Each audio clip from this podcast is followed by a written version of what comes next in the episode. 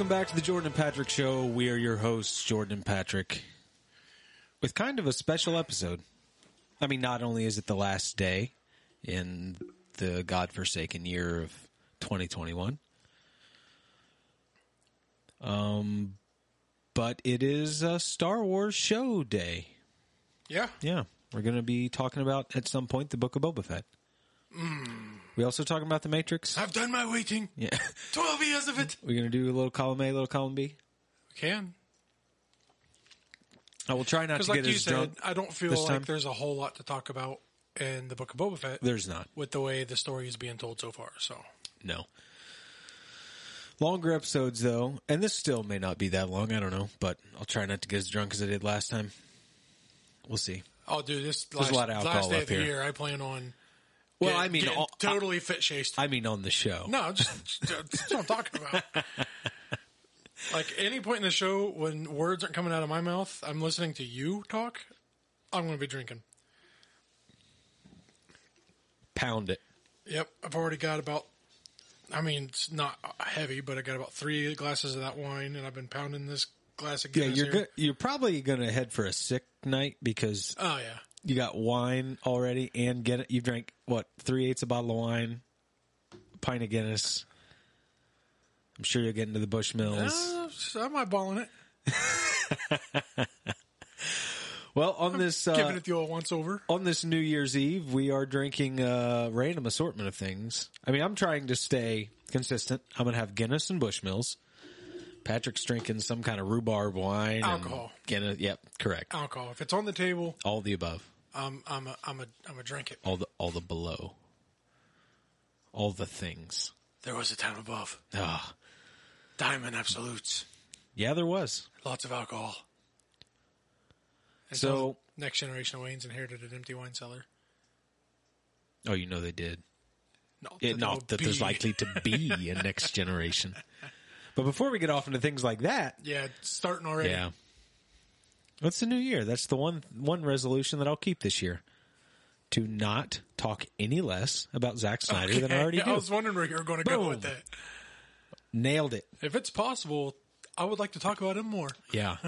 Going going into the new year, I feel like I don't talk about Zack Snyder enough, Right. and I want to change that. We're actually going to have a year here where we have no films from him because uh, in a few months he's going to start principal photography on Rebel Moon. So right. we'll get information on Rebel Moon, but we're not going to see any films from No him. movies coming out from Zack Snyder. We'll just be like Michigan fans and talk about the ones that came out a long time ago. Yeah. Can't win games, so we just Yeah. talk about the ones we did win. I mean, us Notre Dame, Notre Dame fans are the same way. we used to be great. And We're not going to let anyone forget about it. Make Notre Dame great again. oh gosh, That's how every college football, you know, fan is, though. I wouldn't know. My We were team, good My once. team wins. Yeah, get on it, yeah.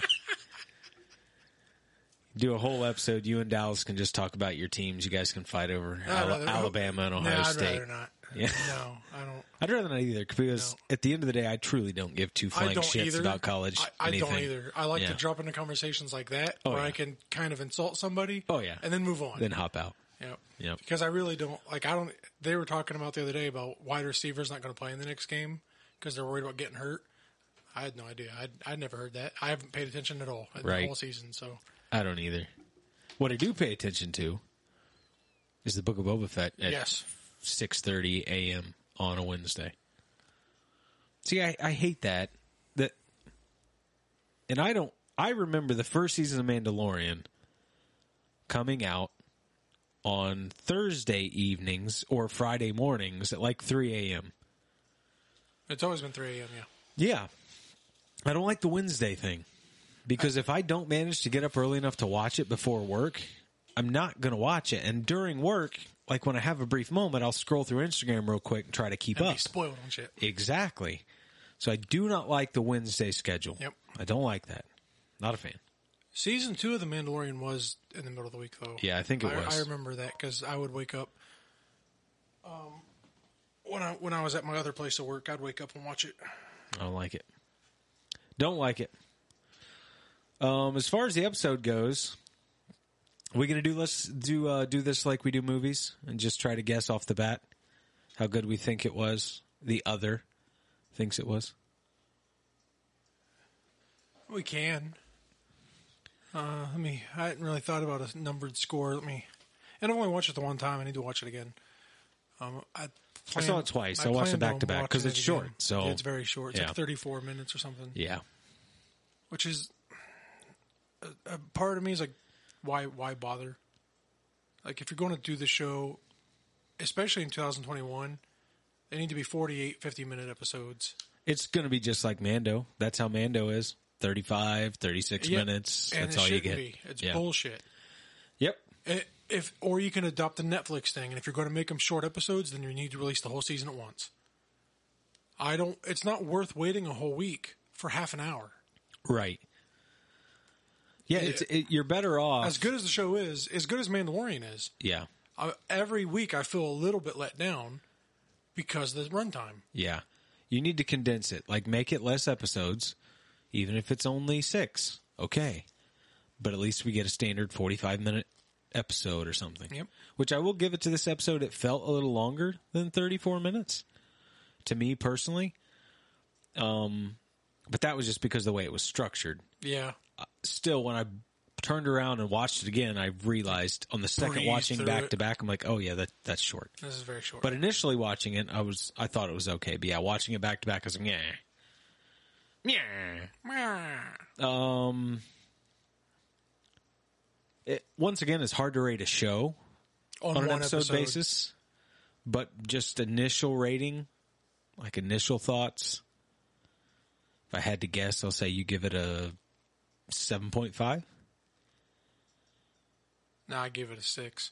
Really? Yeah, Yeah. What do you think? What do you think I'd give it? probably an eight. Is that what you're going with? Yeah, No, I give it a seven. really. Yeah. yeah. And I struggled to give it a seven. Um, but since you're the Boba Fett guy, I'll let you kick off the who's, what's, whys, and what you think overall Oh. before I do. We talked about it on the show before, where we're like, kind of hope they don't even touch on how he escaped the Sarlacc pit. Um, you don't need to know all the details. Leave it a mystery. That was the key of Boba Fett back in the day. It was all a mystery. The fact that you want to tell the story of how he got out was fine. Like as it got going, I was like, okay, whatever, it's cool. Get a little backstory here. Oh, some Tusken Raiders in the black robes. This is cool. The problem is, if you're going to tell it, then you should just fucking tell it not the constant back and forth. The present day and then going back and then the present day and going back. And then by the time the episode's over, you don't even get the full story. Uh, They just left you hanging there. It's no, you, you need to dedicate an episode to this, get it out of the way, and then and then we can progress the story. That's how I feel about it. Which just tells you they're going to continue. oh yeah, every episode's going to be this way. Yeah, it's be- going to go back because and forth. he said, "I'm having dreams again." Yep. So every time he goes to the Bacta tank to get rid of the scarring, um, we're going to get more of these flashbacks. Normally, I'm okay with kind of the flashback thing. Like, I love the structure of the first season of The Witcher. How you didn't realize Mm-hmm. what order you were watching it in until you get to the end, and then you're like, "Oh shit, that's cool." I don't know if I like that here. Like initially, it didn't bother me, but then we got to the end of the episode and I realized we weren't done with the flashbacks. Yep. Then I was like, ah, it it, it feels kind of like a nitpicky thing because once the whole season comes out, it probably won't bother me as much. But in the moment, Yeah. especially knowing I have a finite amount of time to watch this this show that I'm excited to watch, seeing the backstory is cool, I feel like but I don't know where I stand if your it. episode's only going to be 35 minutes long, then every minute is very precious. And if you're going to structure the season like this, then it feels like wasted time to me. Like you for me personally, I'm I don't want to do the continuous back and forth for the whole thing. The difference with Witcher was that like the whole thing was built that way on purpose. Like that was the whole thing. I had no Yeah. idea when what things took place when or whatever. I didn't realize things were taking place out of sync until you until realized. they started to not make Yeah. sense. Like as I got like four season or four episodes in, I was like, "What? What is going on here? This Right. doesn't make sense." But that's different than if, like, if they would have showed Henry Cavill and followed Henry Cavill, and then every four minutes shown a flashback to Blacavia or whatever the place is, and then progressed where he was, and then four minutes later showed another flashback, continuing the last flashback. Like that's that's too much back and forth. Yeah. I mean, the only thing I can think of is that there's something important, Yeah, once they we have to tell, the big reveal, but I'm I can not think of what it would be. I can't either. You know? I mean, I really like the whole Tusken Raider thing I do too. angle. I think that's a really cool angle. But I think you could have dedicated an entire episode to that. That should have been the first episode. Yeah. Yeah. Yeah, I answer agree. the answer that question if you really so desperately want to answer. it. Yeah. I mean, this is kind of my same issue with the second season, since we're talking about it, of The Witcher, is the way it's structured. I haven't watched it yet. Like, stay in point A and tell me the story in point A, and then move on to point B. Um, that's just kind of how I feel initially about the first episode of Book of Boba Fett. The whole episode should have been, "This is how Boba Fett." You can start off with him in the Bacta tank, and waking up even being like, "I'm having the dreams again," and then go right back to it and tell us the rest of it. I don't know how you could structure it however you want. I Just show like, him in the back too, to tank. That's you're- it. If you're going that way, that might have worked even better too. If the first episode was just that in the Bacta tank, and then you get Boom. glimpses, Yeah. So enough to where you have no idea what the fuck is going on, True. and then later in the episodes go more in depth into it. Have the very Yeah, but first to start it episode off him that just way. just sleeping, struggling to sleep. He, he's you know having his nightmares, and then you see a Sarlacc tentacle. Then you see a Tusken Raider in a black robe. Then you see a Rodian tied to a pole next to him, just enough for the viewer to be confused. yeah. And then in the next episode, go further into it or something. A- and it, it is i mean but this this is a thing so it can't be looked over. I believe to an extent my expectations play a, a part in my overall score.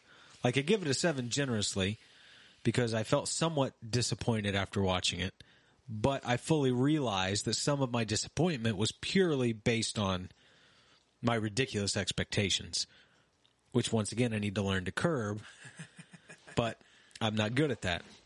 I shouldn't have to curb my expectations. The guy writing the show should meet them. Yeah, Jon Favreau. Um, but honestly, and I'm not going to jump ahead yet, but honestly, that that was kind of. I mean, it, it knocked a star and a half off or so, but there's there's something else that really grated on me that knocked a full like star and a half, two stars off all by itself. Um, but that's we'll get to that. One of the things that was cool. I mean, a lot of things were cool. Um, but I thought it was really cool seeing him in the guts of the Sarlacc pit. Like Oh, in- yeah. as soon as he wakes up, you can tell he's almost dead You from see the, the, gas. stormtroopers in there. Yeah, and he's got to grab this the rebreather basically to get enough Uh-huh. air to get out. That was awesome. I didn't expect that. Honestly, I didn't expect them to go back and show any of that. Nope. So that was cool. Bravo, Patton Oswalt. Because No, on Parks and Rec, credit for shit. on Parks and Rec, he's when he's doing the filibuster. That's exactly how he said years ago what would happen. Boba Fett does this, and then you see his hand burst out of the sand, and he claws his way up. And I was like, "What?" They probably did it that way just to, just because of that episode of Parks and Rec. Ugh. Um, I mean, unless there's anything else you want to say about that part, though, know, yeah, we can almost jump right to the throne room when they're coming in to pay tribute. Oh. So th- there was a lot of Easter eggs in this one, yeah. or, or I, I don't know if you want to call them Easter eggs. A lot of little things I noticed that I thought were awesome as shit, like uh, the Rodian brings in a Wookiee pelt. oh yeah. I was like, oh, Trandoshan. Sorry, Trandoshan, Yep. which is awesome because they, they hate each other, Wookiees Yep. and, and And Boba Fett has worn Wookiee pelt braids on his shoulder as trophies. Really? Yeah. The Boba Fett and Empire Strikes Back and Return of the you don't have that figure, do you? No, Does the I just watched him and I didn't notice that. Boba Fett have it? No, But he's got he's got this like braided lasso type thing around his shoulder. It's Wookiee fur. I did not know that. Awesome. Oh yeah. Yeah. So bringing that pelt in was Yeah, that was cool. Yeah. right? Poor Wookiees. Looking at Chewbacca back there. Oh yeah, it was a pretty cool thing. Um, because we all know the the bad blood between Trandoshans and Wookiees. Yeah, that's why I thought that was whole. It was cool throwback and kind of funny that that's what the Trandoshan brings. I do in. like to the coolness of the story building because when the Trandoshan gives it to him, and you're like, okay, this Trandoshan is paying tribute. He's accepting Boba Fett's rule, and he's like, "May you never leave this place" or something like that. And Boba's like, when a Trandoshan compliments you, it still feels like a threat. Right. And it's, it's so cool. and it was cool for them saying how that was the Trandoshan that he worked for back in the day. Yeah. That was a cool thing. Um, did you notice the voice? I had to look it up because I'm like, I recognize it. Who is that? Did you recognize who the voice was of the droid there announcing the people coming in to pay tribute? No. It It's Matt Berry, Who's Matt Berry? the guy we just watched the video of from What We Do in the Shadows.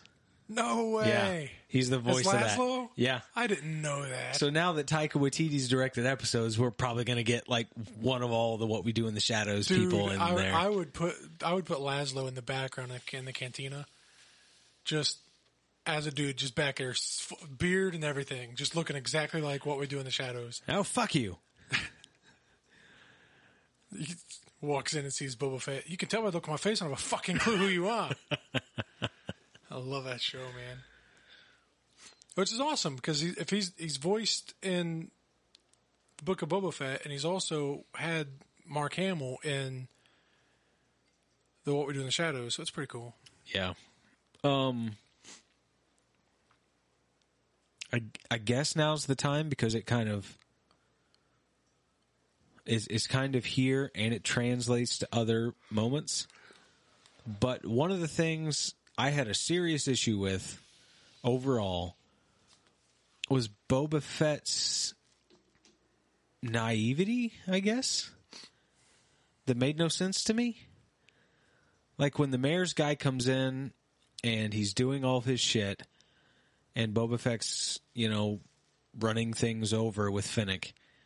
And even later in the episode, the way he communicates about things, it's like, dude, like he had to ask questions to Fennec or have Fennec explain certain things to him in the throne room when they're paying tribute. It's like you've been around for a long time. Like you know the criminal underworld. You know how this shit works. And there were multiple times where it's like he had no idea what to do as far as the ruling part of things go. Especially in the throne room scene with the with the mayor's guy and him asking what he should do and things like that. It's like eh, you should know. You've been here for a long time. I think with the mayor thing though, it wow, my headset just crackled. With the mayor thing, like a lot of it, I get.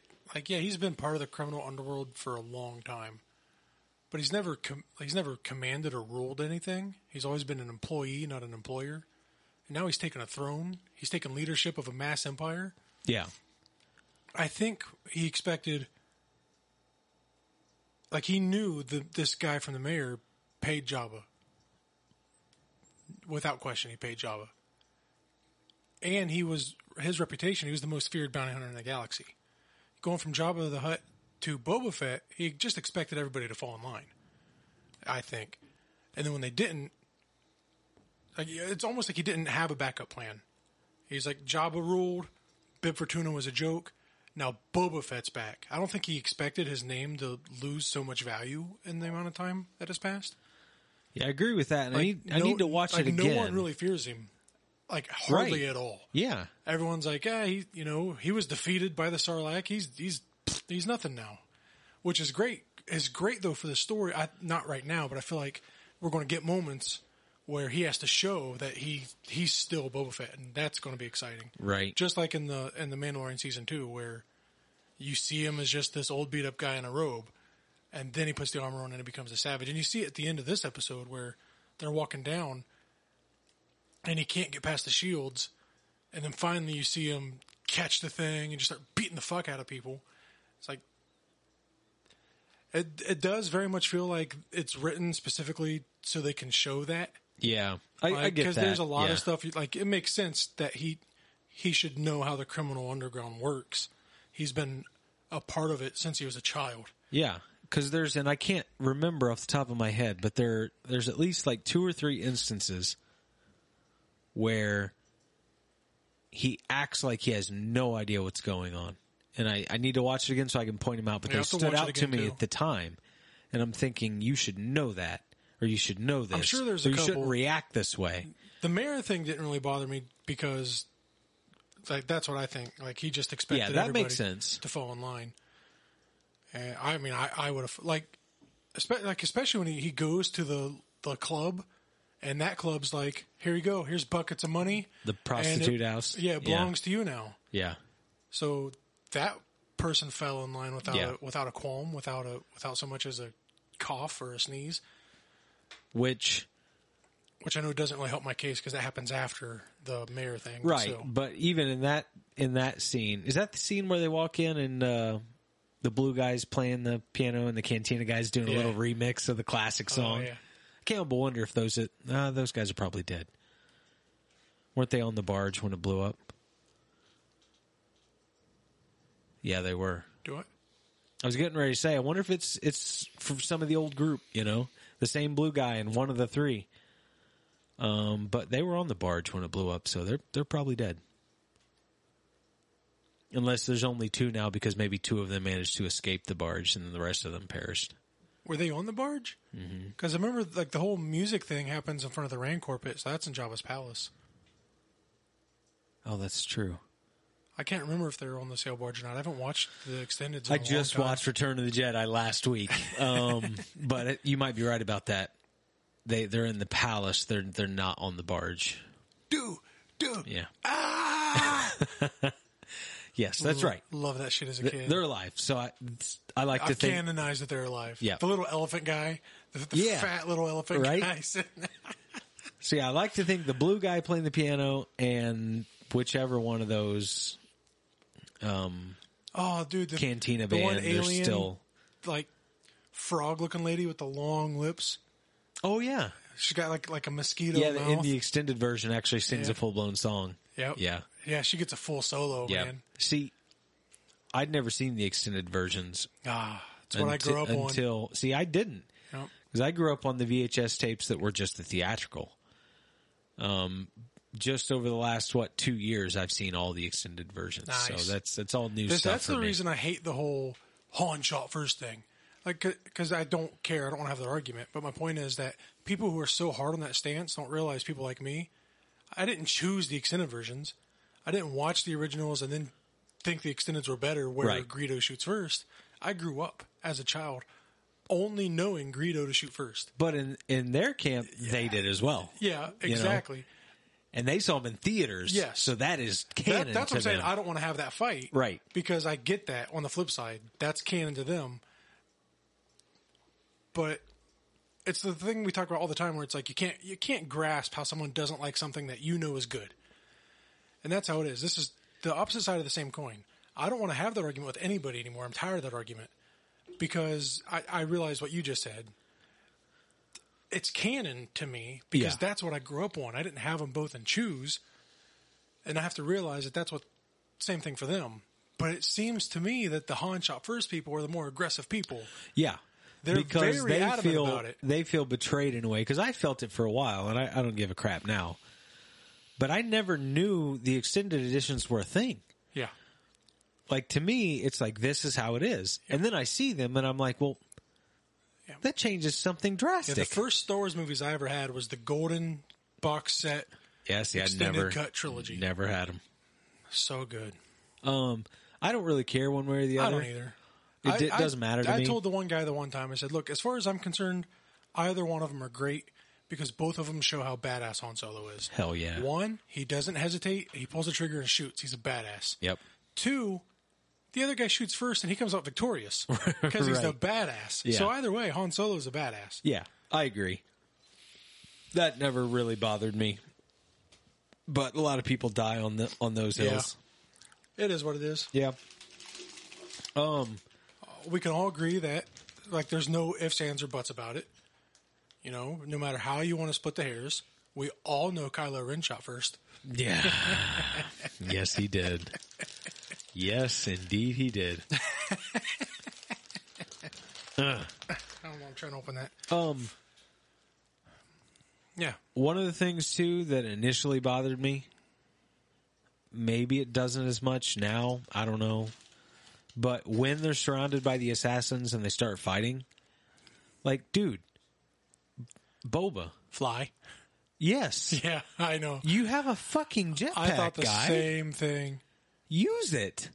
I- and he doesn't use his guns at all. It's like I get you want one alive. That's okay. There's like eight others you can kill. He doesn't. He doesn't do anything. Nothing. I was I was mad about that because I was like, he's like before before they brought Boba back at all.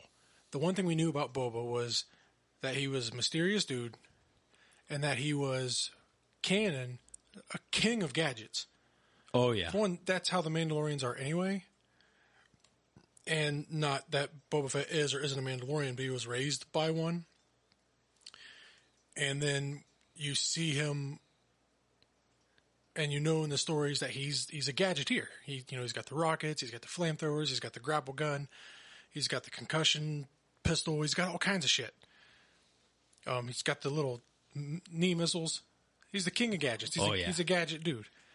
So before you ever bring Boba Fett back, those are the two things you know about him. He's a mysterious individual. You don't need to know his story. And two, he's a king of gadgets. Then you solidify that by bringing him back and showing him use like 13 gadgets in one fight scene. Like he used more in that scene than Mando used all the first season. Right. It was crazy. It was awesome. So now we have visual representation of him using his training, using his experience and his gadgets and all of the, his arsenal. And now you're going to put him in a fight where he's not going to use anything. He doesn't try to grapple any of them. He doesn't try to wrist rocket one on any of them. He doesn't even pull his blaster out. Not until the end. I yeah, and I I convinced myself in the middle of the fight. I was like, because that was what I said. He's the king of fucking gadgets. What is he doing? I convinced myself in the middle of it that he can't just fly because he doesn't want. He can't leave Shand there in the middle of them all. But then even then, I was like, he could pop up in the air and land behind them and separate them. That's could, what I thought. He could have done something. Well- but no, we're just gonna have him stand in a circle with guys as shields. in my mind, it's like It just does, it doesn't make sense. just write it to where he leaves the palace without the jetpack. If that's what you oh, want, right. then write it where he, He leaves doesn't have the without jetpack. the jetpack. Then I'm cool with it. Yep. And then have him draw the gun, and one guy immediately knocks it out of his hand. Right. It's no longer an option. He doesn't have it. Or at least draw the gun after they break the the circle. You know, because I get it. Draw the gun in the circle. What's it going to do? It's probably not going to penetrate those shields. So okay. But no, even after the circle's broken and they branch off and Fennec's fighting the others and he's fighting the others, he still In leaves the gun combat, holstered. yeah. No. and I, I don't feel Boba Fett would. No, He's a He's going to shoot him. He's going to shoot a guy. And obviously, the show's not pulling punches when it comes to killing people because he wrist rockets one dude to oblivion. It's right in the stomach. Yeah, boom, the guy's gone. Oh no! Blown Yeah, away. yeah. I was thinking of when he first showed up in Mando. Oh, punches the guy in well, the yeah, gut that and wrist rockets him. No, that was awesome. Yes, that was cool. That scene alone was like, okay, forgiven. yeah, he points up there, But- pfft, blows him away. But I just, I, I think it was a poorly done action sequence because I feel like the moral of the story is verisimilitude. In the words of the great Robert Meyer Burnett, you need to be able to believe what you're watching. All I could think of was logic issues, logic flags kept popping up during that fight. Jetpack, The pistols. only thing, and this is what scares me, because I don't want them to go this way. The only thing I wonder is if they're going to where Boba Fett's trying to change. He doesn't want to be that guy anymore. And so he knows they've just got energy shields, or they, they can't really hurt him. He can get out without killing him. But then once he gets pushed and beaten and beaten and beaten, then he loses his shit and blows the guy up. You know, like he, he was pushed to be in the savage that he doesn't want to be anymore. And if that's the route they go, I'm out. yeah, because that I'm makes no sense. about that. Like, there's no reason for him to want. For one, you don't come back and take Jabba's throne If you're not prepared to do if some you're violence. not prepared to to play dirty. Yeah. You're you're a criminal, dude. Yeah. Yeah, and not only that, yeah, I mean, 110%. You're coming back and trying to take over an empire that has enemies. You're not going to be able to take it peacefully. On top of that, it is every essence of its being a criminal empire. yeah. If you if you if you're not going to be okay with hurting people and killing people, you're going to stay away from it because that's the element you're going to be dealing with on the daily. Yeah. So if that's, if that's the route they go, See, because I, I, I wondered because they're already you know they're already up in arms about canon. Boba Fett's changing his name, his ship name. Um. So, you know he like Boba Fett. Like I get outside in the real world, we're not okay with a ship being called the Slave One, right. but Boba Fett isn't in Earth in 2021. correct. He's in a galaxy where slavery is very much a thing, Yes. And he's a bad dude. Yes. And he's not even the one who named it that. Boba Fett His father did. but is at his core an anti-hero. yes, At, at best. at best, on a good day. Yeah, he should be a villain. Like I would still rather him be a villain because that's what I grew up with him being. Yeah. They've pivoted from that. Well, see, I was reading an article that one of the guys who helped Ralph McQuarrie create the character Boba Fett doesn't like it already.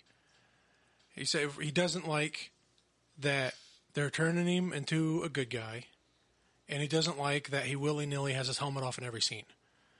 He said because the whole point of Boba Fett was that Boba Fett could be anybody. It wasn't a face; it was a helmet.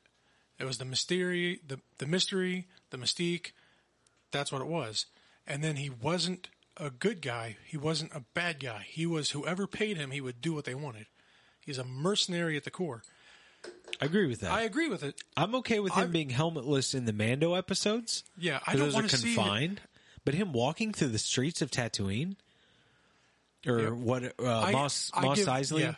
I give this one the pass because he walked Espa? there with his helmet on, and then they filled it with money, so he couldn't put it back on. Right. So I'm fingers crossed. It, I'm torn because I love Temuera Morrison. Sure. He's gorgeous and he's a great actor, but my love of Boba Fett's greater than that. yeah. and Boba Fett sh- show his face by all means. Give us the Bacta tank scenes by all means. In public, though. But if if you're going to do away with the helmet altogether, then you're doing away with part of the core of what is Yeah. Boba Fett. That's like having Darth Vader make a purple lightsaber. right. Like it's it's it's it's the essence of what he is. It's that's who he was built to be, and now you're just going to kind of reconstruct it all. And of course, I could you know we could be going way harder into it than it really is. It could end up not being that. But we don't know yet. We're only we can only react yeah. to what we've seen. Yeah. But clear up for me. Where is Jabba's palace? Where were they walking through? Is that Mos Eisley? It should be right.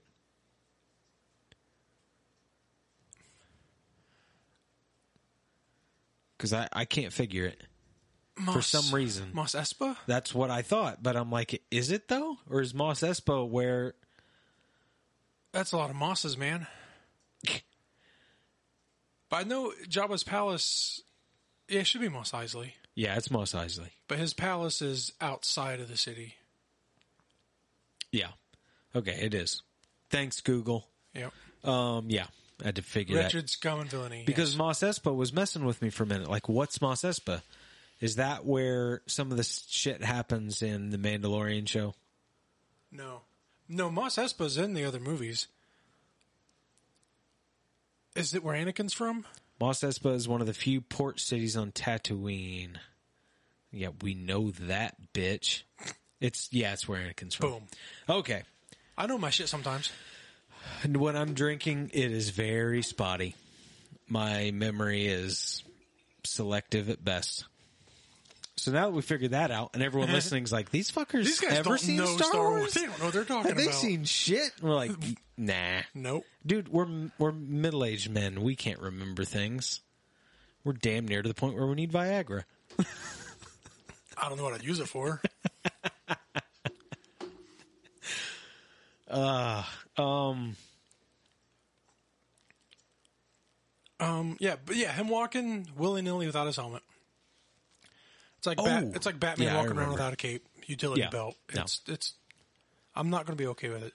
I now that being said, it can still be it can still be written really well, and I can get past it if the show is good enough. That that that's a nitpicky thing for me. Like, I want Boba Fett in the helmet.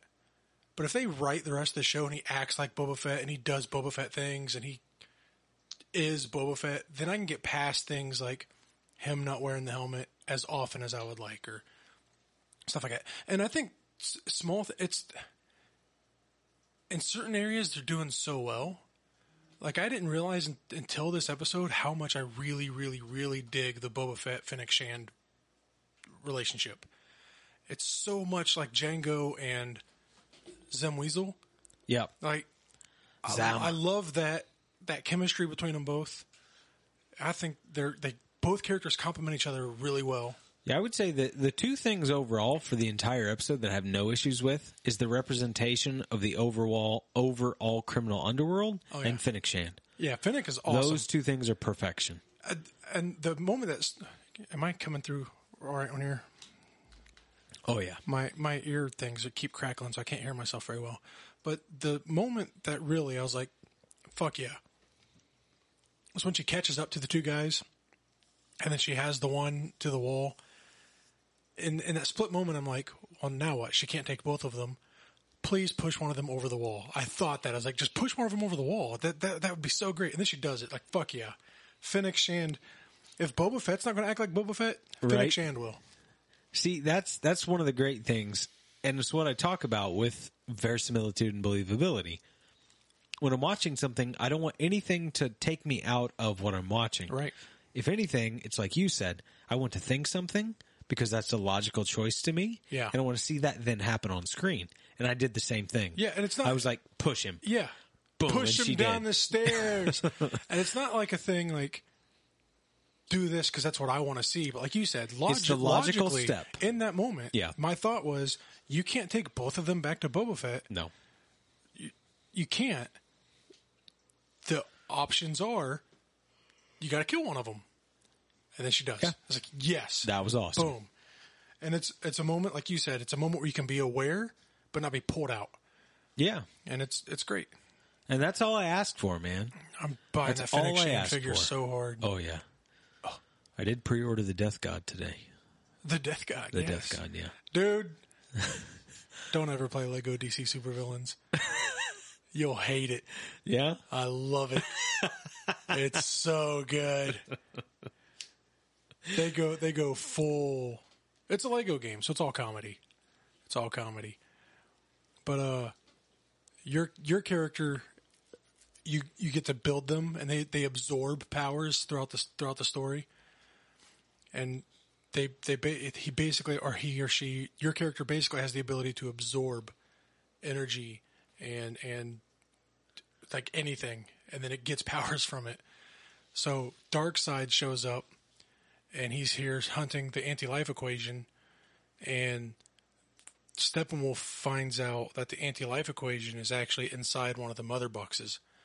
And then your character absorbs the energy from the mother box so your character becomes the anti-life equation.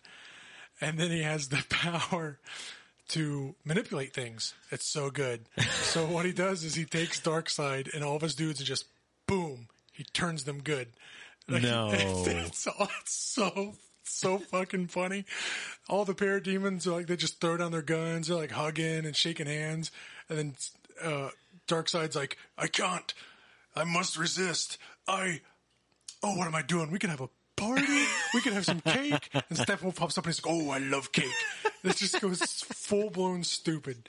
And it is awesome. I laughed the whole time. No, I'm totally cool with that. The Lego Batman movies are the best things They ever. aren't they, They're the best. Playing Lego DC super supervillains is like I, I want to go back and start playing the Lego games again. Like Lego Lord of the Rings was awesome.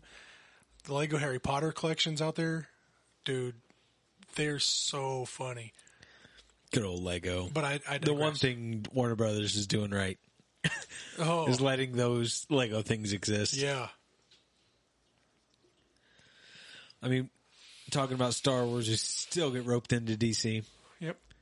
I mean, there's not a whole hell of a lot else to talk about with the Boba Fett. Oh, one thing that bothers me. What's that? And it bothers me not only in the Book of Boba Fett, but I've we've talked about this before. it bothers me. It stopped me from even finishing an episode of Wheel of Time. It bothered me in The Witcher season two really bad.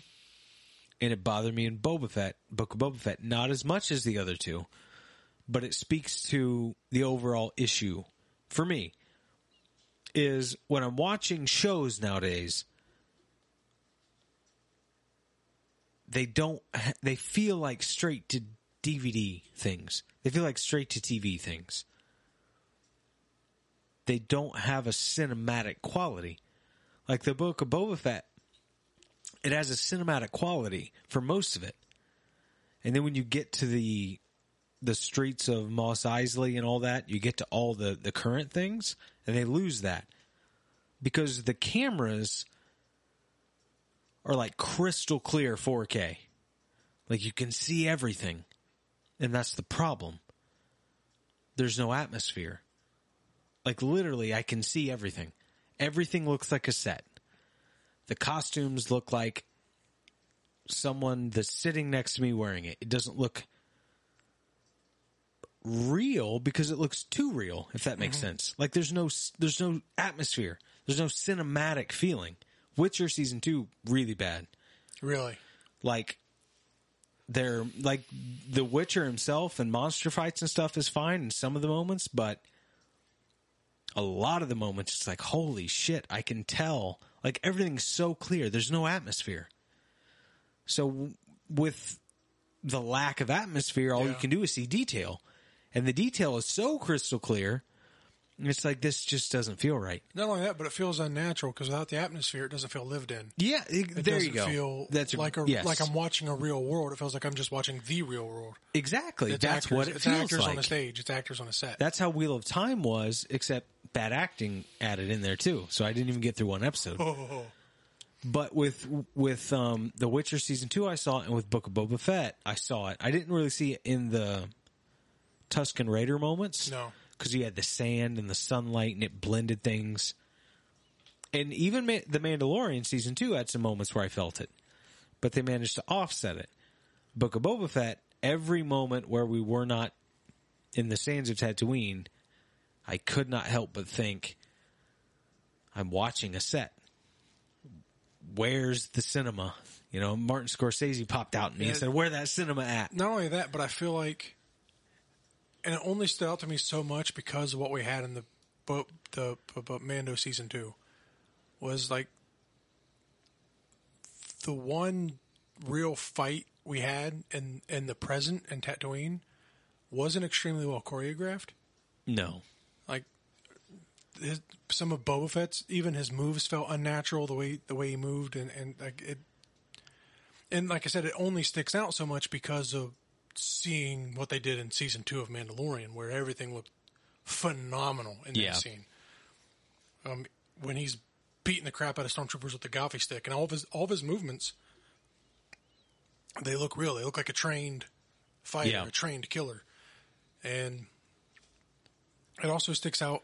It stuck out to me really well because I just finished watching The Matrix, and The Matrix had the same problem for me. Mm-hmm. So I was really noticing things like that now. But um, um, so I can see like what you're talking about, where it's yeah, it, it doesn't looks like actors. It doesn't look right.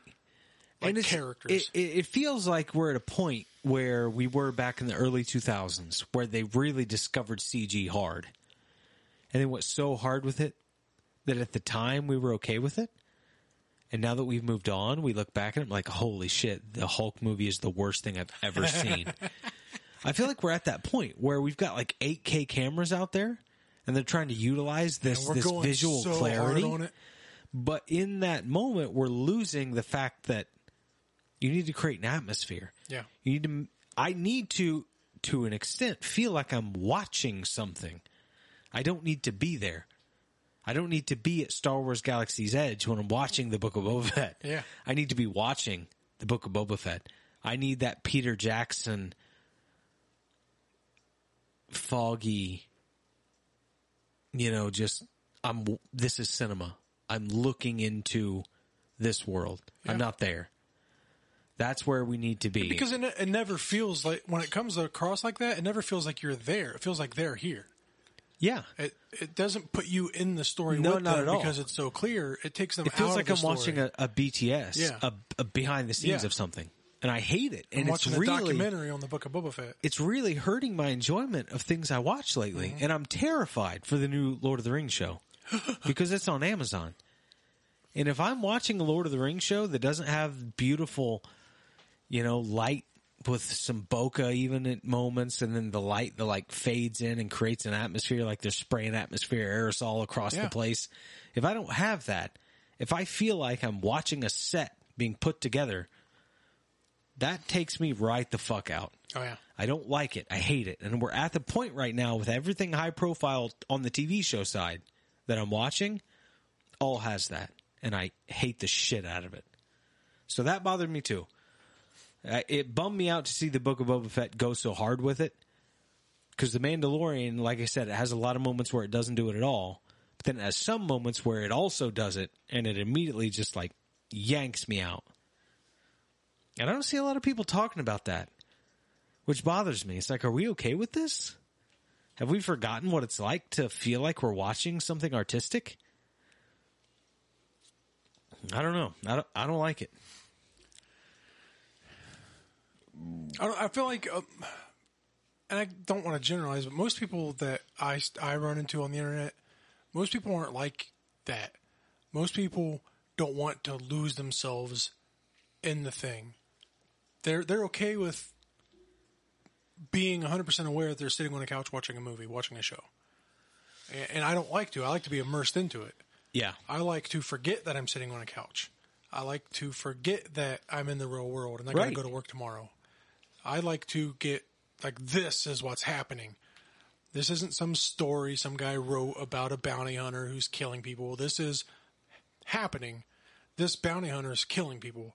I like to lose myself in the moment. Absolutely. It only comes once in a lifetime, yo. But um, after a lot of people that I run into online, of course, it's like I said, I don't want to generalize because I don't know everybody in the world. But most people I talk to online, it seems like they don't have that. They're okay with sitting on a couch, eating popcorn, and just being entertained Yeah. for the for the sake of entertainment, which is fine. But see, But that that's just not how I no. like my entertainment. But it works with things like Shang-Chi to an extent because it's it's in the real world. So I'll put it this way, it doesn't bother me when it's in the real world. If it's in modern day and it's this this 8K looks like it's a set, it doesn't bother me because it's how it would look. It's our real world. Yeah. But when I see it in fantasy setting and when I see it in sci-fi setting, Well, like, that's the pr- this is wrong. That's the problem. Something's like wrong. I'm saying, it doesn't put you there; it brings them Right. here. And I don't it understand how it would look here, Yeah. it shouldn't look how it would look here because it's exactly not here. I don't understand why more it's people aren't upset ago in a about it. galaxy far, far away. Yes. Like, and if people don't get upset about it, this is going to be the new normal. Yeah. And I'm not cool with it being the new normal because things I really like, I don't enjoy. Like The Witcher season two. I don't have a, a ton of issues with it, but I had to focus hard to get into it because every fucking scene is like, okay. I, like you said, they, they brought that to me. Like that looks like I'm literally watching them. it's hard to Play it out though, in front of me. because that all sounds like a good thing. It does, but it's not. They brought the actors to me. It feels like they were in Yeah. the room and I was watching them. That sounds like a good thing. It's not. It's I hate not. it. It's it's not cinematic. It's like I said, it's very BTS. It's like I'm watching a documentary of the show, Mm-hmm. and I'm waiting for someone to voice over. And in this moment, Henry Cavill. It's like no, A lot of people don't realize this, but Henry Cavill's a total dick. He wouldn't stop playing pranks on the set, and he slapped me in the ass twice. with his dick, and I rather enjoyed it. Anyway, yeah. Um, I wouldn't not. Yeah, that that is something that I will say about the Book of Boba Fett that, like I just said, I can also say about many things right now, and it bothers the fuck out of me. I don't like it. I don't like it. No. No. Don't like it at all. I don't know. I mean, in closing, that's me. I gave Book of Boba Fett a seven, but now that we've talked about it for the last 45 minutes, I'm not sure why it got that high. Because Boba Fett alone. Yeah. Boba Fett himself and Fennec carried it That's, to a seven. that's why I gave it a six. Yeah. Yeah, it could easily be a six for me. I mean, I, I still give it a seven, but after watching again, it could it could drop. I don't know. I I, I fully think going forward, we're going to be okay It's in. Yeah, me too. because I'm it's, it's Dave Filoni and Jon Favreau. We're going to be okay. Yeah. But after one episode, I'm I'm disappointed. David say that. Rodriguez, Robert Rob, Rodriguez, Robert, Rodriguez, one of the Rodriguezes. Too many Davids here. Just Robert. Manny Rodriguez. oh yes, Yeah, we're going to be okay. But right now, I'm a little disappointed with how it started. But I, I fully believe we're going to be Me okay. too. If But we're not, the I'm going to be pissed. in the end, I would rather have it get the slow start to get it out of the way, and then kick the show off. Yeah. Um, my my full hope is that it's like watching the first Matrix for the first time, watching the Fellowship of the Ring for the first time, where you don't really truly appreciate them until you get the aftermath, the next movie. You see where the story leads. I'm hoping that's what we have here. First episode, just laying the groundwork, in spite of its flaws, like we just talked about, mm-hmm. like Boba Fett not using his gun Or flying away or doing something. Mm. I mean, I, I will say, from the trailers for Book of Boba Fett, I think we've covered almost everything they showed, so that's a good sign. Like That's every true. trailer they played, all Is the content is from this episode, so it's a good sign going forward. Yep. We're going to get some some new shit. Hopefully, I mean, we're going to tell you every I week. wonder where Salacious B. Crumb's at. I guess he probably just oh, he he's died he on burned the, uh, up on the barge. That that poor little fucker got toasted. But Bib Fortuna survived. That's a good point. Wait, was Bib on the barge? I don't know why he wouldn't be. He's Jabba's right hand dude. Is well, you know what? Probably didn't need him that much since he had C three PO now. And the barge was before- simply an execution. Yeah, before C three PO showed up, Bib Fortuna was his translator. He was his Yeah. guy, And, and then he got mad because Bib Fortuna got Jedi mind tricked, Mm-hmm. and then you replaced him with C three PO. yeah. So yeah, Bib probably wasn't. As someone who just watched Return five days ago, you think I would have remembered? Yeah, you should know these things. Nah, nah, Can't be bothered. no, I can't. Boba Fett. Boba Fett. Where? Boba Fett, where? Oh, it's so good. Those movies are so fucking good. Yep. I watched New Hope, Empire, and Return, and you can't beat them, man. So good. This is true. Anyway, that's our rating for Book of Boba Fett. We are going to tell you as the other episodes come out what we think about them. Hopefully, it gets better. Yes. Hopefully, It is the dream. it is our dream. Um, so now we can transition into something that I'm really curious about. Where you stand on as I fight here. Um, The Matrix Resurrections. I watched it in theaters, which I do believe helps. But fuck it, we'll do it like we normally do. Um, I'm going to guess your rating for The Matrix Resurrections here and now.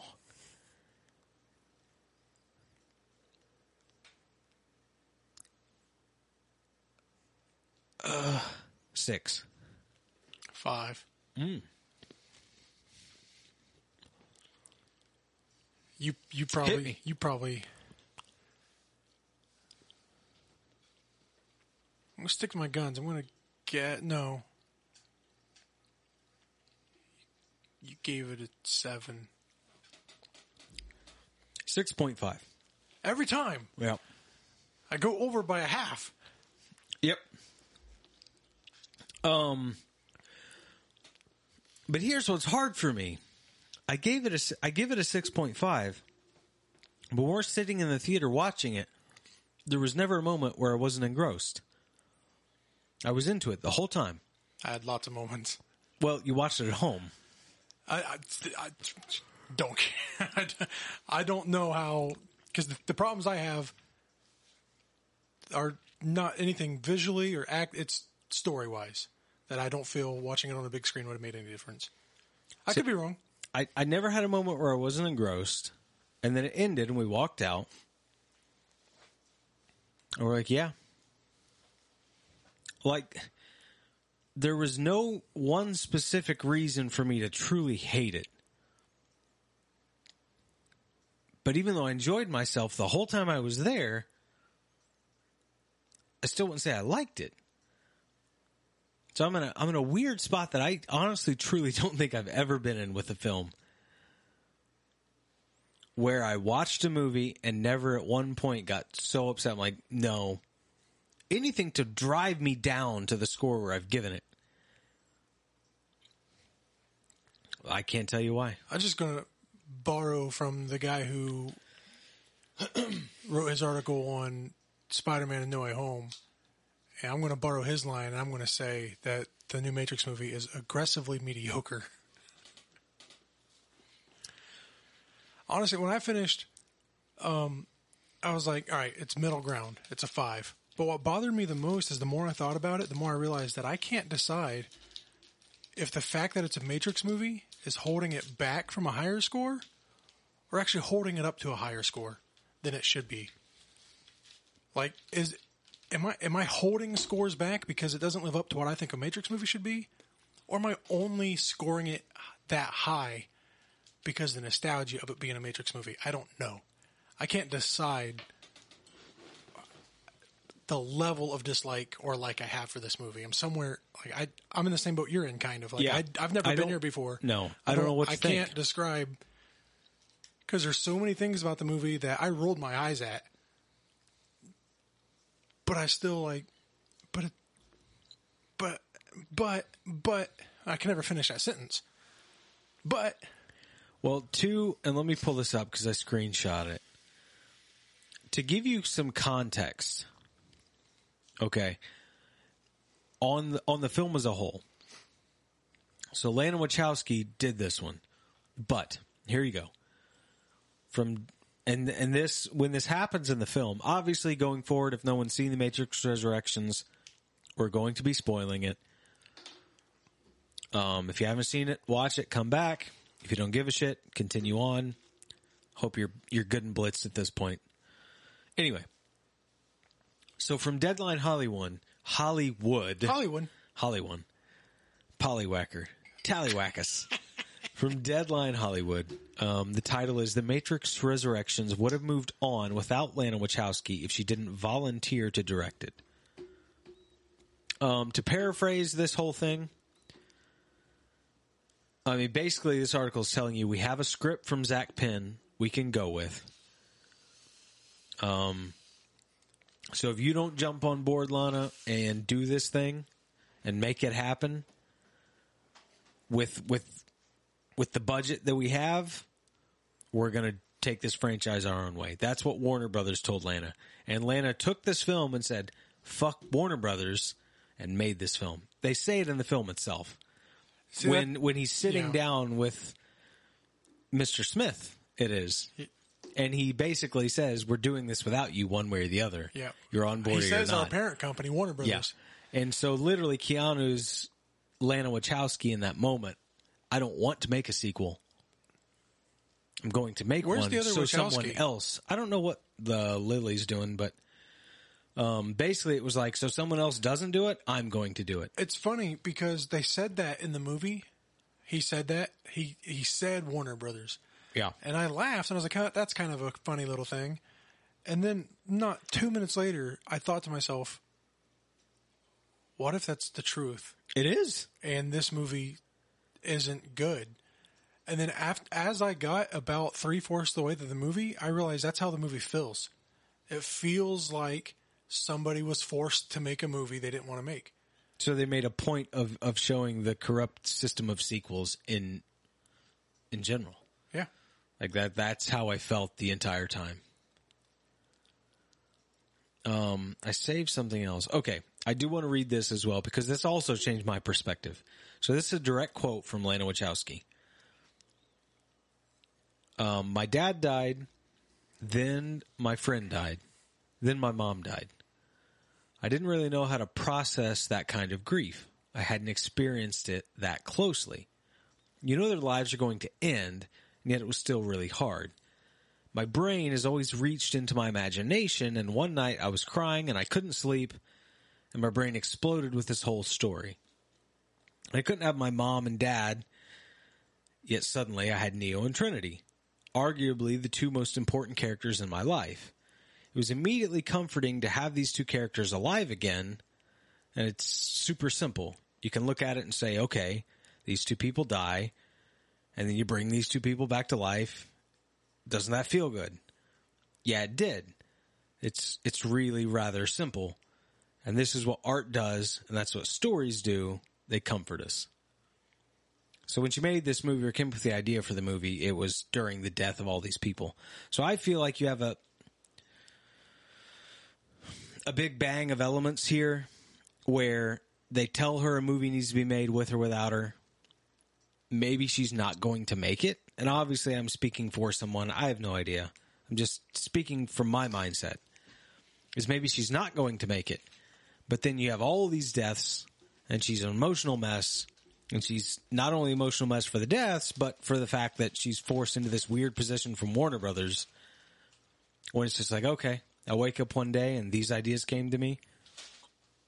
Let's do this. See, I can see that now. Like the things that stick out my, stick out to me that I don't like about the movie make sense. I feel like they feel like they would bring her comfort in that in that Right. in that dark place. Yeah.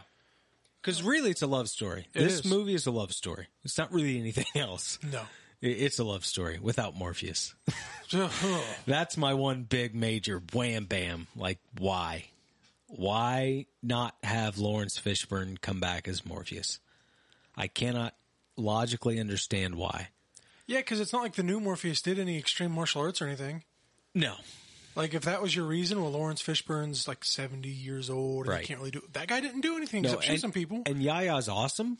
And I love him. Oh, he's Black yes. Manta. He's Yes, amazing. he's awesome. And he's great in the movie. yes, But I don't understand why you couldn't bring Morpheus back. yeah. To do what Morpheus did in that movie, Laurence Fishburne could have done it. And I actually even the hand-to-hand combat he had with Neo wasn't that impressive. And it actually would have added weight to the film for me if Morpheus is going through this again. Mm-hmm. Oh shit, Neo's back. You know that that would have helped. Also, sorry, th- whatever. But after watching Matrix 1, 2, and 3 just about a month ago, and everything Morpheus went through, and everything Morpheus did, and everything Morpheus believed, Morphe- Morpheus is just going to not prepare for the rising power because he doesn't believe it's real. Doesn't sit well with me. That's what Niobe says is that they somebody threatened of a new power rising, and Mor- Mor- Morpheus just didn't believe him. He he thought that what Neo did could not be undone, and he didn't believe. about See, I can believe rising. that because, but he's not. he- go- he's not going to not prepare for things, though. but I, I I don't think so because he was so z- he was like a religious zealot when it came to Neo. So when Neo did complete the whole piece, quote unquote, like I could see how Morpheus Morpheus would literally think, I, f- I feel like I could. This get, is it. He would be that way if Neo came back and he had Neo there. But Neo goes out to make a peace. Neo dies. Neo's gone. You don't have Neo anymore. Neo's gone. Neo brought peace. Somebody else says, "Hey, we, in spite of peace, somebody else is rising to power to break that peace." And eh, oh, cool. Neo did what he did. Nobody can break that apart. I I don't see it. I mean, maybe. You know, you, you're right. He was a yeah, I religious mean, I can under, I can understand. I just don't see because he's not. He's as much as obsessed with he is with Neo. He's equally obsessed with Zion.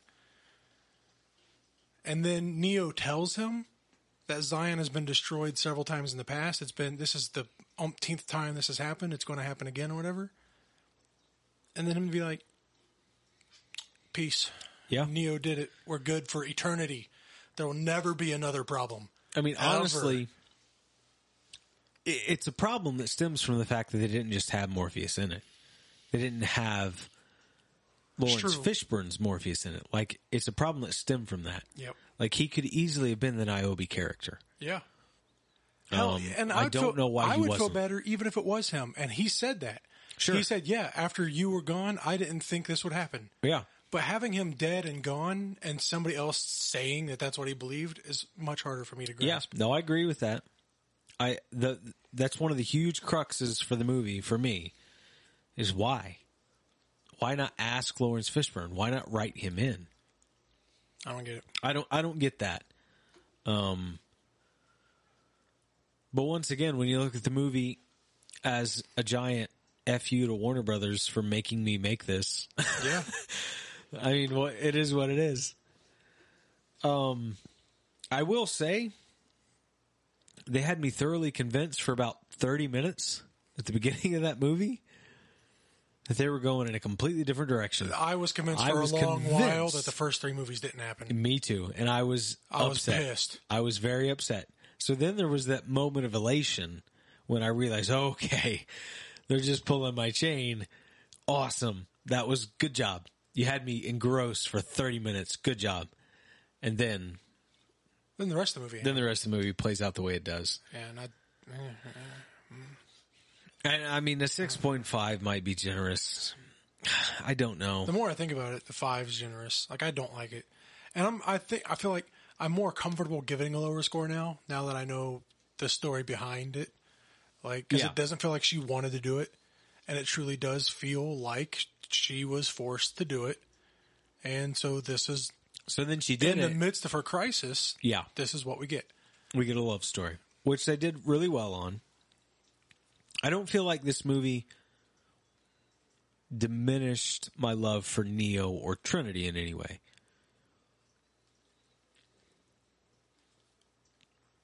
But for the overall Matrix story, it you know, here's a great way to put it. And this this is kind of redundant or I, I'm not sure what. We don't need anything but we truly didn't need this movie.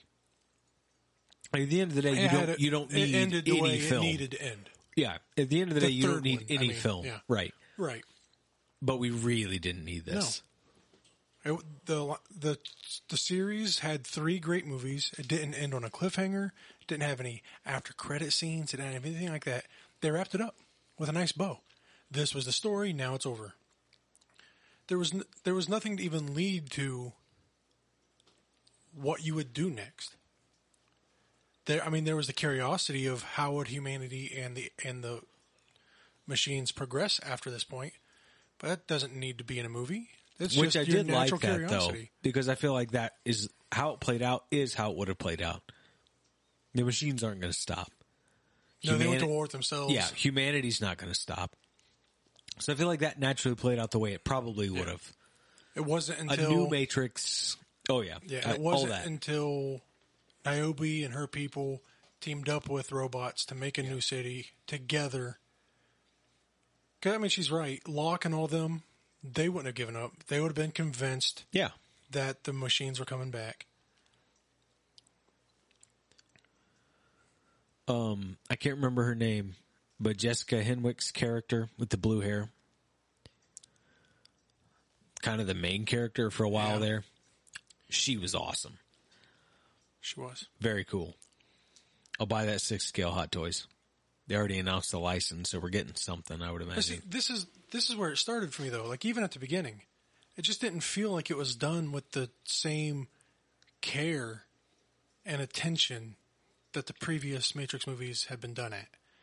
Because when she runs out there and she falls, right? And she falls in front of all of those agents that have the other guy down or whatever, and she's like, "I'll just be on my way," you know, whatever. And then the one guy's like, "Kill her." All right, she's on the edge of the building. She rolls backwards into a kneeling stance as they're all shooting at her, and then she she stands there in that one spot, 15 feet away from them, and shoots back at them. No one's in any cover. No one's in anything. They're, they're 30 feet away from each other max, and they're all just shooting, and nobody's hitting anything. And I don't, that immediately from the get go was like, this doesn't feel like the Matrix to me you know, the Matrix was always done with more. You you don't stand toe to toe with agents for one. You don't. I know they technology has come so much further since then, but they don't really tell you that we can kill agents now. But th- the point is that she freaks out and she goes to run, but instead of running, she rolls backwards into a kneeling stance to to fight, and it's like seven seconds of bullets flying everywhere. 30 feet away from each other. I the previous movies would have done better at that. Be better. Yeah, they would have been better. at least show the bullets missing and like going into the wall next to her or something. Right. But there's none of that. There's just it's like an old Arnold Schwarzenegger movie, just ah, and nobody getting hit. Yeah. And then she stands up from that stance. They're still shooting at her. and she turns around and runs.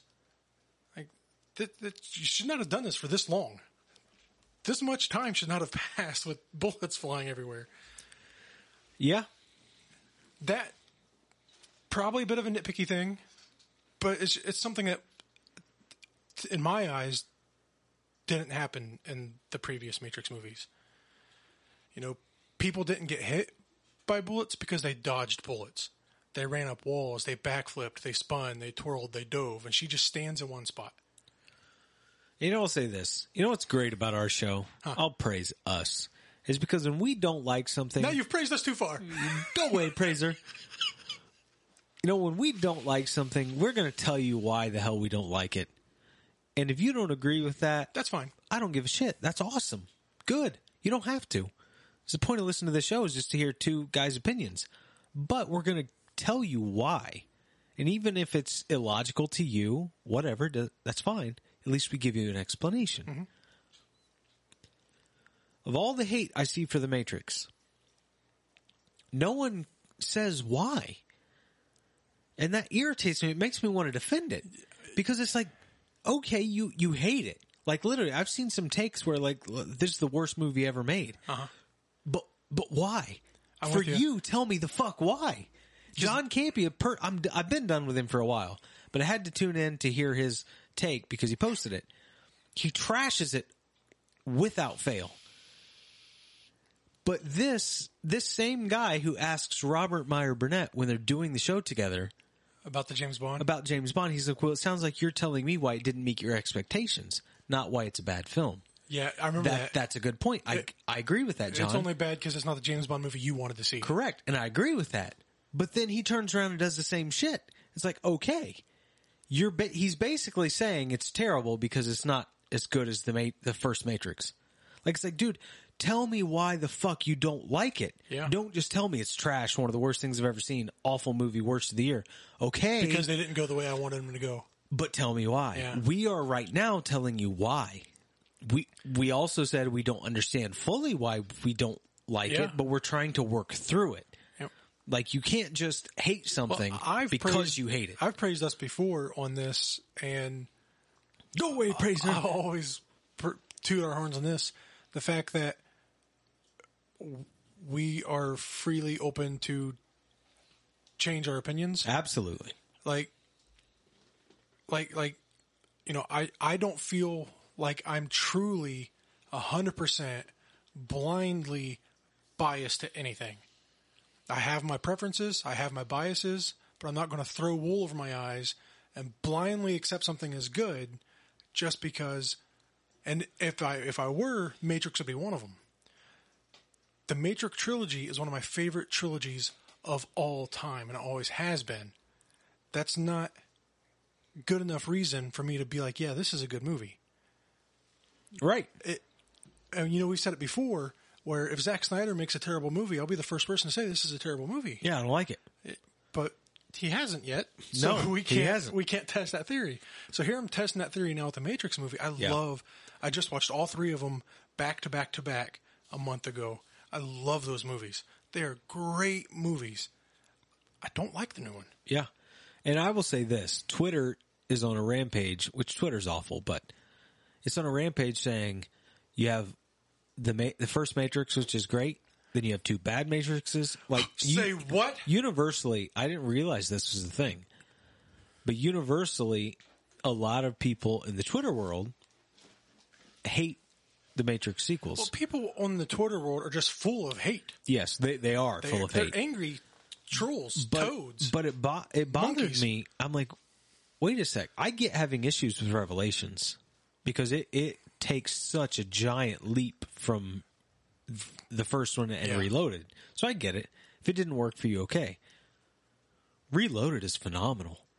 It's my favorite Matrix film. Re- see, that's the thing, though. like I don't get why you wouldn't like Reloaded. It's So, awesome. Reloaded. Growing up, Reloaded was my favorite Matrix film because at the time it had some of the greatest fight scenes, and one of the, to this day, in my opinion, one of the greatest vehicle chase scenes of all time.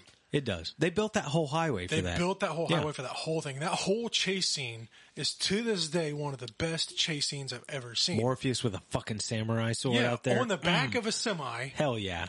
fighting an agent with a sword, Mm. and then Laurence Fishburne is it's so, and then he takes out an SUV with the sword.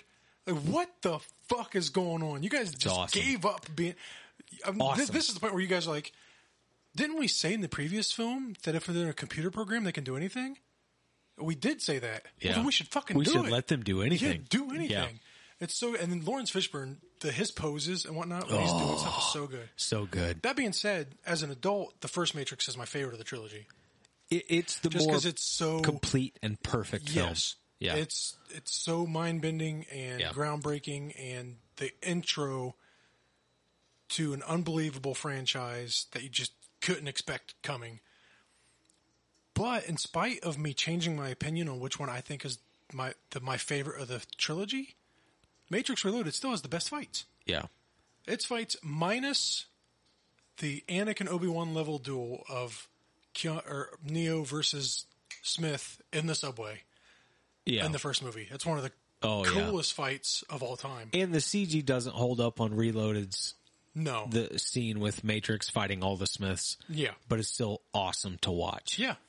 Um, what I really liked about Reloaded is it opened the world. You get the Merovingian, Oh yeah. you get all this The- shit, the, the- Oracle, The you get all this cool on the train. Yeah, you get all this awesome shit. You get to see that like pro programs are like you, the whole time you're like sentient programs like Smith and Oracle. Right. Okay. So renegades breaking the rules are sentient. But Reloaded or Revelations, no. Yeah, the third one. The third Revelations, one, yeah. The third one's the one where you get to see like inside the train station, the guy and his wife and his daughter. Which was a great thing in Resurrections. That you, was cool. You see that there are other programs that Yeah. are sentient and Yes. that actually. And we can argue semantics all day. Does he really love his daughter, or is he programmed to act like he loves his daughter? Right. But the point is, That's he's the point of the acting Matrix, like he loves his daughter. Yeah, that's the point so of the whole thing. Yeah, It's And awesome. He's ready to break the rules and get out. Yeah. For his computer generated family, yep. and it's so cool to see all that done. Which translates well to Resurrections, where that same question is is brought up in the fact that his daughter, after he is Purged. purged, is still there. You know, you have that that love where you have to wonder what what's real and what's program. It it still blurs the lines. Yeah, because she's here on her quest of revenge now. because he and, was purged. And yeah. if we take the quote from the Punisher, vengeance is not a valid motive, it's an emotional response. correct, This program has feelings enough. yeah, Now, I don't care for everything that happens in the movie, right. but these small details about the world they build are really cool. Well, it, it still speaks to, regardless of her motivations, Lana Wachowski made this, and you can tell she's the same person that made the others. Because regardless of how you feel about the overall execution, she makes the pieces fit. Yeah. Like, it doesn't mean the film's good or that it worked for me, but every piece I understand. Even, except Morpheus. But the re- the rest of the thing, I, I get it. Whether it works for me or not, I don't know. But but I get it. Morpheus still doesn't. There's one thing I still Agent Smith didn't bother me either. A lot of people upset about that. That didn't really No, bother honestly, me. Honestly, I was excited when I was like, okay, so you, the program still exists, but it's been modified. Yeah, it's not a virus It's not Hugo. anymore. It's not Hugo Weaving. Yeah, He's different. yeah, it's an upgraded program, and it's no longer a virus. I was only bummed because I feel like if it, if it were me, I would have gone out of my way to. And this this is this is extremely nitpicky. This is just me. But if it were me, I would have gone out of my way to like mimic how Hugo Weaving talks and acts, like to show that he still is Smith. that could be hard. You're right, but that's that's what I would Yeah. like. He he he's different. He's gone, but a part of him is still he's still Smith. Yeah, Like I, I wouldn't have had him calling Tom Tom. I would have had him call him Mr. Anderson. Anderson. You know, the small things like that. I would have been like to Yeah. just kind of bring it home that their story transcends Yeah. reason and, and whatever else. Because he, he makes that point a couple times. Oh, He's yeah. like, you and me. Yep. It's like, so it's like, dude, m- make it still him. Right. That would have been cool. But like I said, that's an extremely nitpicky Yeah. thing. I get he is different, so he could act different, whatever. Not the way I would have done it. and the guy um, that plays him is from Mindhunters. Um, Never watched it. Jonathan Goff, Groff. I don't know. I really like that guy. I think he did a good job. I'm okay with them not having Smith be the same because obviously he would have to be modified because he was a virus. Yeah. He's no longer a virus, so I, I get all that, and I like the callbacks, but they were almost too on the nose because when you get to the end where they're fighting each other, it's literally the exact same fight. Exact same from the first Matrix. It like the setting's different, but they do the same things. It is, but they do them worse. So that, that that was my thing. That that was my thing. Like the fighting in this movie felt very dumbed down compared to what I've seen. And I no, I didn't expect it to be better than Matrix One and Two and Three. It's not a ladder. You don't have to continuously climb up. But I felt like like it didn't even compare. Like the fights like I, I convinced myself at first I was very upset that Keanu Reeves Neo like even his fighting doesn't look like very well choreographed. And finally I told myself, well that's that actually makes sense. That's Neo still coming to grasp with what's real and what's not. Yeah, he Can he really fight? Can Yeah. he not really He doesn't fight? really get his powers back until the Yeah. very end. So that's I figured that. But everybody like like the whole fight in the in the balconies and whatnot. Everything's, the main fight of the kind of done super quick and in the shadows. Well, You don't really get to see like like I'm used to seeing in the Matrix. Movies. it's my same problem with like we talked about with No Way Home. Is we're getting to this point where action is done zoomed into the characters and I can't appreciate the action. dude. And you know what? It's like, It what the fuck is going it started on? with, and it was the movie that I was like, fuck this entire franchise. That's the the last Resident Evil movie, where there was action scenes that were zoomed up on her face, you know, and everybody wants to everybody wants to throw a fit, and I'm not taking sides here. I'm on your side on this argument, but everyone wants to throw a fit about Anakin versus Dooku in Star Wars Episode Two. Just lightsabers just waving just around. lights flying around. You can't see anything. you want to throw a fit about that, and okay, you should. I'm Sure. upset about it to this day. Yeah. because there's some awesome lightsaber duels in the movie that came out right before that, Yeah. and then there's an awesome lightsaber duel directly following that with Yoda and Dooku. Yeah, it's annoying. There was no need to do that, No. but I'm gonna I'm gonna stand that ground on every movie that comes out since then as well. Yeah. Like Resident Evil was garbage. The and the act like even if the movie was bad, I don't even have the saving grace of saying at least the action was good because I couldn't see any of it. I mean, it's and we talked about this when we talked about No Way Home. Yes, It's what makes me love what Zack Snyder does. People trash on the slow mo, but give me slow mo all day when I can take If a I- moment to appreciate the visual artistry of the fight. even if I don't like slow mo, if those are my choices, I'll take slow mo. Yeah, see, I don't want Because slow the mo. super fast, I can't see what's Right. going on, and especially in movies like this that are so CG heavy, right. there's so much detail, there's so much to process. My brain's not a computer. Right. I can't Right. capture these images. I'm not in the Matrix. Yeah, and, and go back and relive them and, and appreciate them. I have to see it to be able to appreciate it. Yeah, I don't mm. want slow mo of a guy jumping away from an explosion. I don't No. want to see John Cena films. Right. I don't want to watch The Marine. I do appreciate slow mo when you have, you know, like a, a wide angle shot. Like a great example of of, uh, geez, I've had too much to drink. Never. Um, in The Watchmen, in the prison fight, when you have Silk Spectre and Night. Oh yeah. Owl. Okay, I kept wanting to say Nighthawk. I'm like, no, this isn't Step Brothers. Nite Owl and Silk Spectre, when they're it zooms out, you have this wide angle shot of them fighting through the cell. And it's zoomed out and it's just slow mo enough for you to appreciate their actions, mm-hmm. to appreciate the violence. That's cool. Instead of just watching a scene, you get to breathe it in. Yeah. You get to you get to experience it and feel the action. Mm-hmm. When you zoom through a fight, zoomed in on people's torsos and hands and faces, and then the fight's over, and you're like, all right, what the fuck just happened? I hate that. I absolutely hate that, and it's also a thing.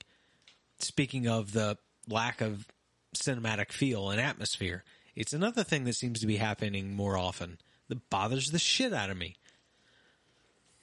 Let's see what's going on. Yeah. You're spending all this money to make the movie. You should make sure people get to see it, Right. and Or at least see the, the and action especially, moments. especially if that's the genre of movie it is. If it's an action movie, if it's a martial arts epic, I need to be able to see the martial arts in it. You know, if it's a gun-toting, guns-blazing action flick, I need to be able to see the guns and the bullets and the muzzle flashes and the Yeah. magazines falling to the floor and the shell casings hitting the ground. I need to be able to see these things. Blood splatters. Oh. Mhm. Don't get me started on Star Wars. yeah. Bullets having no effect on people, even though the guy dies. Yeah. Bullets, laser, bu- blaster bolts. Yes. Yeah, the plasma scarring, uh, Yeah. the lack thereof, bothers me. Stormtrooper still falls to the ground dead, but there's no. No scarring. Nothing on his Perfectly armor, pristine armor. That bothers the shit out of me. Maybe everybody has their gun set to stun, and they're all just they're tuckered out. College humor Batman thing. You just put a batarang in his eye. He's sleeping. Poor guy's tuckered out. I don't know. Yep. Overall, I mean, six and a half is probably big- generous. the biggest probably a thing- six. And I have to watch it again because they tried to explain it, and maybe I'm just too stupid to understand it. Maybe you understood it. But the biggest thing that was the moment that I was like, whatever, is in the end thing where everything's going down and Trinity's there, and he's like, you got to choose me or you got to choose Chad. and they have the plan to go into the machine base. I'm not a huge fan of somehow the Sirta, whatever, the little girl. Somehow her digital self is able to use that machine to come into the real world, whatever. Wasn't a fan of that, but whatever. What gets me is they literally unplug Trinity from the machine and take her body back to the ship. But she's still in the Matrix. And she's still in the Matrix, yeah. and they tried to explain it by saying that they can plug her brain in and transfer it into the blue haired chick. Yep. But the blue haired chick's not plugged into the Matrix either.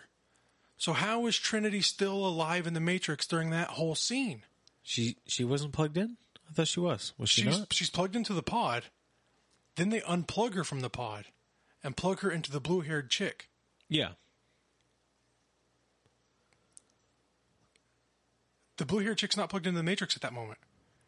She leaves there and goes back to the ship. Does she? Yeah, they all go back to the ship, right? They don't leave her there in the pod. I don't remember the blue haired chick being physically present at the pod. Well, then the point still stands. Because they unplug Trinity and take her body back to the ship. Yeah. But she stays in the Matrix the whole time. Right. How? Doesn't she immediately get plugged in when that mach- flying machine takes her and plugs her in, so that she stays in the be able to matrix un- through that machine? You shouldn't be able to unplug her though. She should die immediately. That's how that's how Cypher killed people in the first That's, movie. that's true. As soon as they get unplugged. as soon as you unplug yeah, them, the mind's disconnected from the body. Yeah. They're dead. that's true. Yeah, that's a good point. I never that I never even caught that. Hmm. Hmm. Hmm. Curiouser and curiouser. Yeah, quite curiouser.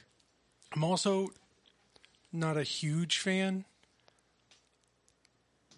because because it's a beautiful thing. Like you said, it's very much a love story, and it's beautiful as a standalone film. As a Matrix film, as a sequel to an established trilogy, I don't like, nor do I understand the every time they come in contact, a huge ball of light beams everywhere. Like Who? Neo and Trinity. Like when he reaches and touches her hand, and there's a big old ball of light. Like there, it's just a it's just a guy touching a girl's hand. It's beautiful and it's great and it's this huge, lovely thing. But in the reality, he's just a guy touching a girl's hand. Yeah, but in the Matrix, it wouldn't be. Okay, but they're not programs. So why is why is a ball of light Well, you are created? a program when you're in the Matrix. Okay, But why is there a ball of light coming from them? Well, because it would be like two. What are they, dyads in the Force? Yes, it would be like basically in the same way Neo's the one. It'd be the same deal. Like if you're talking about programs, not real life. You're talking about programs. Them touching is a problem. It'd be like a, a warning flare going off in a computer system or a virus or something like that. The whole point was to keep them away from each other because they could fuck up the matrix. These two programs together. It would be like if you're going to install something over another thing. Like that that's a problem and that can happen. You can wipe something out by installing this thing over top of this thing. So if they're programs, that that would make sense. Like Either these way. two programs cannot come in contact or it fucks the whole the whole game, Um, the whole thing. Neil Patrick Harris's whole thing, I, I think I solved his whole problem. He's like his whole grand speech about how it was about keeping you guys close but not too close, letting you guys feel, but whatever, whatever, whatever. I think I solved it. Just should have done was brought Neo back instead of convincing him that he made three great video games. Should have put him in a coma and made Trinity his nurse.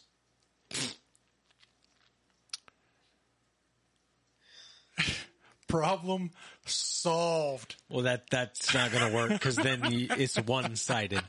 Like the nurse feels the care in the situation. Neo contributes But if he's- nothing, so that doesn't work. Eh, It works. No, not not even a little bit. It works for Trinity, doesn't work for poor Neo. Course it does. She's in his dreams. And what is the Matrix but one big dream? Yeah, I mean you could write his dreams that way, I guess. I don't know. There's so much of it that t- the further it went, the more I was like, I don't understand what's going on. I don't get what's going on. At the end of the day, the main thing still rings true. It just feels like something that was made because it had to be Yeah, made. it does. It doesn't feel like something that was made because they feel, wanted it to and, be and made. it's the Wachowskis. Even if it was done by one of them and not both of them, the Matrix is what made them who they are. The Wachowskis. I feel like if one of them came to the table wanting to do a Matrix movie, it would have been done so much better than this. It would have been treated with the love and the care that their beloved, unique, original franchise had from the beginning. And just like they said in the movie, like you just said now, that's what it feels like. It feels Yeah. like it was made because it had to be made. That's the thing. And it doesn't feel you- like anyone wanted to make it. It's just like Ryan Reynolds and Deadpool on the X Men Origins. They Huh. were putting Deadpool in it whether Ryan Reynolds did it or not. Ryan Reynolds read the script, didn't like it, but he saw his opportunity to play Deadpool. If I don't do it, someone else is going to. Might as well do it. That's exactly what this film is. is. This They film is a going to do giant middle finger you. to Warner Brothers. Yeah, and honestly, that's the if that if I mean if it, if if it happens the way it's processing in my brain, then I applaud her. Hell yeah. Because the movie was going to be made, Hell yeah. so just taking it by the reins and doing it, you got to throw the middle finger to him by Yep. putting that line of dialogue in it that we're Warner Brothers is going to do this without you. So it's like, and that's what the movie feels like. Yep. The movie feels like fuck you, Warner Brothers. And she got to This do movie never should have been made. No.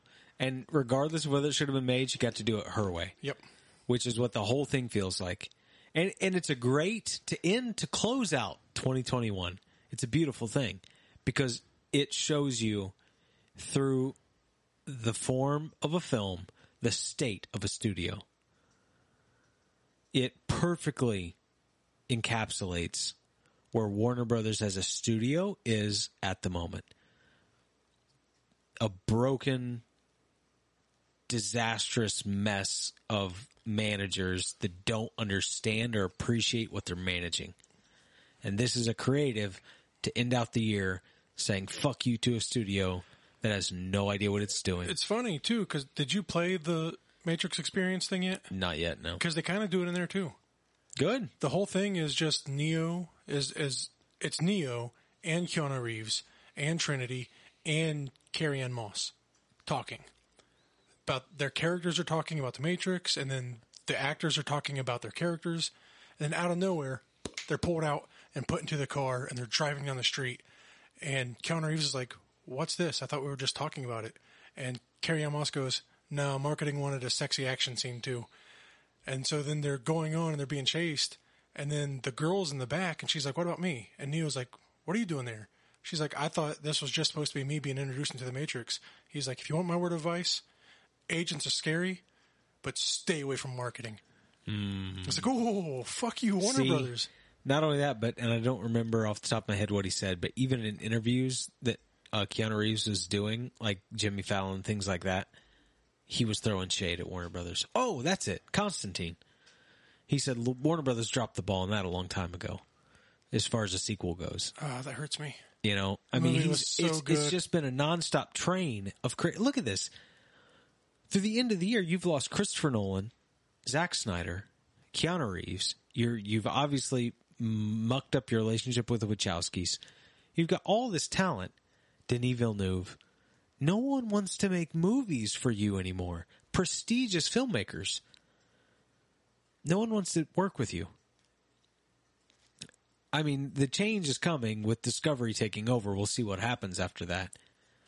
But it can't come fast enough. First thing I'm doing is writing, hand to paper, writing a personalized letter to Zack Snyder and Nolan and all these dudes, being like, I am sorry for the previous guy's bullshittery. we got to fire him first. Well, I mean, okay, second thing I'm doing is writing the letter. No, I'll write the letter before I fire him. Right. Let them see the letter. Look, this is the letter I'm sending out.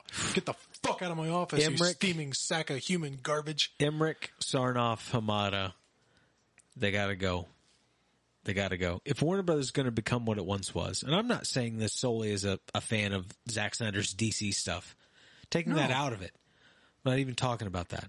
Talking about if you look at the studio as a whole, you're alienating Christopher Nolan, Denis Villeneuve, and including in these filmmakers people like Zack Snyder, the Wachowskis. You're alienating these filmmakers that can make unique, prestigious IP. These, yeah, these are all groundbreaking movie makers. You're cutting them out and trying to replace them with formula films.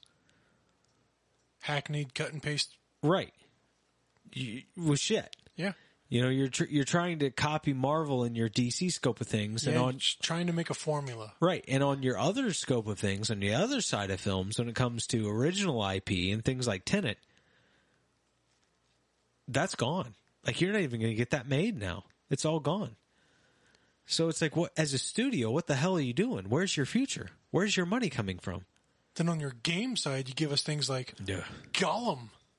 That's what I want to play in the Lord of the Rings universe. Gollum. Yes. Of all the characters I could be. I, I- don't- don't bother letting me create a character. Don't don't bother doing an RPG. I don't want that. I want to play as a canonized, written character that I have no control over. And among those characters, the king of which is Gollum. Oh yeah. That's who I want to play as. Yeah, that game's ridiculous. Yeah. Um, the Suicide Squad game looks great, but that's Rocksteady, right? Yeah. It's going to be great. Like they could take whatever they want and make it. And it's probably going to be good. But just as a whole, top to bottom, their studio, it's a mess. It's a mess. Even even the streaming side, HBO Max side's See- a mess. That that's the things that helps though with things like the Batman games, the Arkham games. Rocksteady did Arkham Asylum, and it was amazing.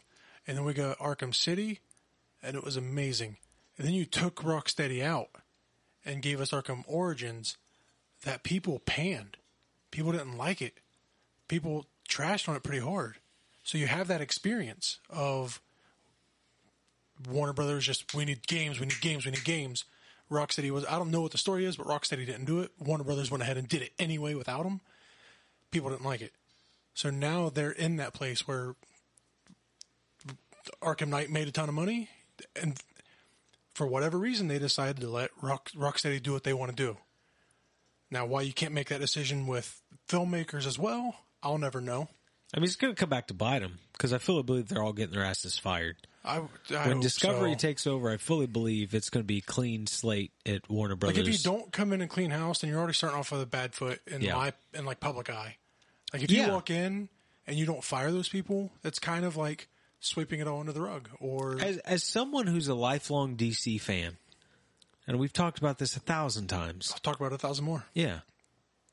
But I prefer everything that Marvel and Disney does over the property that I'm partial to as as a comic reader as a kid, that should tell you something. Yeah. Like these characters, the DC characters, are the ones I love the most. And I would rather not even watch the content you're giving me from these characters than go into characters I care less about and enjoy their content. When you already have my money, you should. You're making something based on characters that I know and appreciate more than any others, and I don't give a shit about it. Yeah, it. you don't have to try that hard to You put me to in try. a seat. You have Yeah. to try to get me out of the seat. Yeah. And that's what you're doing. And and you, you're getting me out of the Wonder seat. Woman 84, you, you butchered it, that man. was the first nail in the coffin. You have Wonder Woman eighty four. You have Shazam, which is just okay. You have all these things, and and I'm supposed to be excited for Black Adam. The first teaser looked great. At least Hawkman's in it. That's that's something to. Well, I'm going to watch it for Pierce Brosnan, yes. for Doctor Fate, Oh, and for. Hawkman. But at the same time, I'm terrified inside because I see the track record, and then I realize, oh wait, it's The Rock. The Rock's a great human, a great human being. he is. But the dude makes shit movies. Most of his movies are complete shit. So you have all my excitement wrapped up in these characters that I love. And at the same time, I'm almost like, do I even want to watch this? Yep. Because it's made by the people that have made the shit that they're producing now. And the main character's a guy who, who would rather drop one liners I than make a good film. nothing more than for The Rock to get back to the Walking Tall and Doom days. Right, faster. Just go hard as an actor, dude. Instead of one-liners and super white teeth and Yeah. smiles. I'm terrified for the film, honestly. Black Adam has all these characters that I love, and I'm I'm going to watch it for them. But overall, as a film, I'm I'm terrified. I'm terrified that The Rock himself is going to be his wrestling persona, and not the actor that we know he can be. Yeah. That's probably what's going to happen. We're going to get The Rock out there like, is this guy bothering you? Or what's he saying in one of the Fast and Furious movies? Um, He's gonna- Woman, I am the cavalry. What the fuck are you doing, guy? He's gonna show up, but he's gonna be like, he's gonna be like, you guys here to find the secret of Ugugu or whatever, and they're gonna be like, no, actually we're here for the, and he's gonna go, it doesn't matter why you're here. If you smell what Black Adam is cooking. Yeah, I, If he does Fan- the people's fan- elbow, I walk out of the theater. fans ruin it though because there's already there's thousands of people online talking about how they want they want it to be in the movie that Black Adam gives somebody the rock bottom, which is not as bad as the people's elbow, but it's still bad because it's an ease immediately recognizable as his move from the WWE, Yeah. which is going to take me out of the movie immediately. yeah. And there's there's thousands of people like this needs to happen. This needs to happen. This needs to happen. Like no, it doesn't. He he could go in here and just be Black Adam. Don't- yeah, he don't could be actually. don't be Dwayne Johnson. Don't be, be the be Rock. Black Adam. Yeah. And then Henry Cavill can go in there and, and be Superman or whoever's in it. Pierce Brosnan can go in there and he, and he can be Doctor Fate. If they fuck up Doctor Fate and or Hawkman, The Rock doesn't even have to do anything. I'll walk out because of that. this that's the thing. It's just like for, for it's just like for me for Aquaman because it's it's not only is it a character you love, it's a character that I loved. Um, I don't know as much about Doctor Fate, but Hawkman is awesome. Savage Hawkman is so fucking cool. But it's the same thing as with me with Aquaman because not only is it a character that rings true to you and you love this character and you have this connection to this character, it's the first live action version of this character. And it's the first one we get. If you fuck it up, you're done. Yep. Yeah, and and to speak to the whole thing, like one of the saving grace is for the Aquaman film was James Wan made it, Oh yeah. and he's a great filmmaker. So regardless of its falls, overall he pulled it together because Yeah. he's a great filmmaker. I don't even know who's directing the Black Adam movie. I couldn't tell you. Dwayne Johnson. Probably. It's being directed by John Cena. Which, speaking of which, I think Peacemaker's even out. Like maybe it is, maybe it isn't. I don't know. But that's another thing I don't give two shits about. no, I've no desire to watch it. I, I'm and not going to it watch has it. nothing to do with the character. The problem. When does it take place? I have no idea. After it takes place After- after, the don't care. Suicide Squad. This yeah. is the guy who killed Rick Flag, yeah, right. I don't care what he does. Right, he's a villain. He should be. and that's what I was going to say. Because it, like the Rock, it doesn't matter when it takes place. Because if it takes place before the Suicide Squad, then this is the character who's going to kill Rick Flag. Right. I don't care.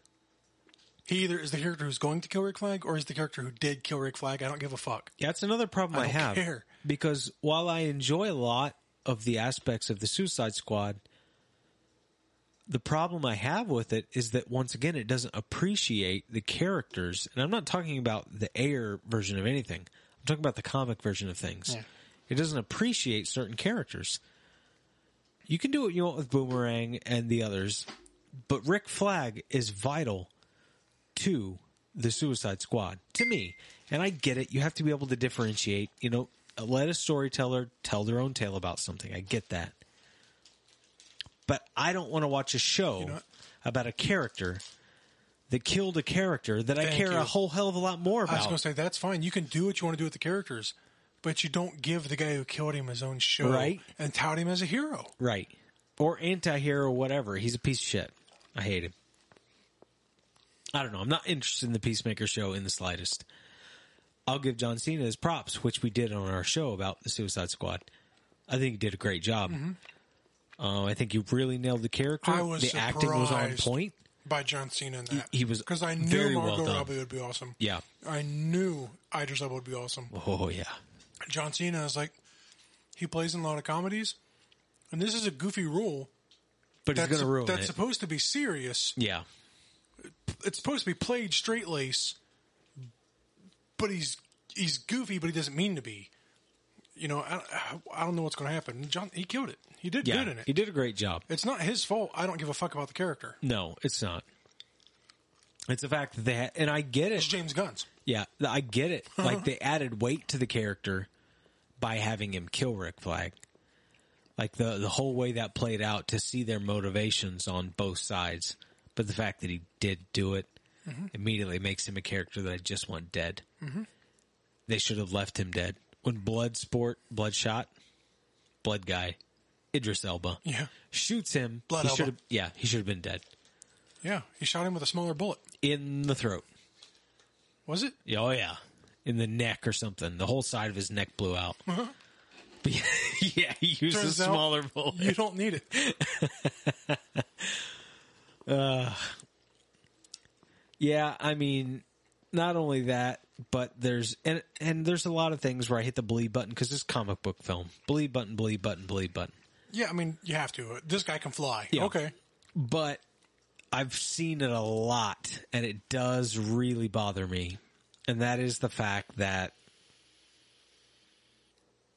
Harley defeats Starro by stabbing him through his eye.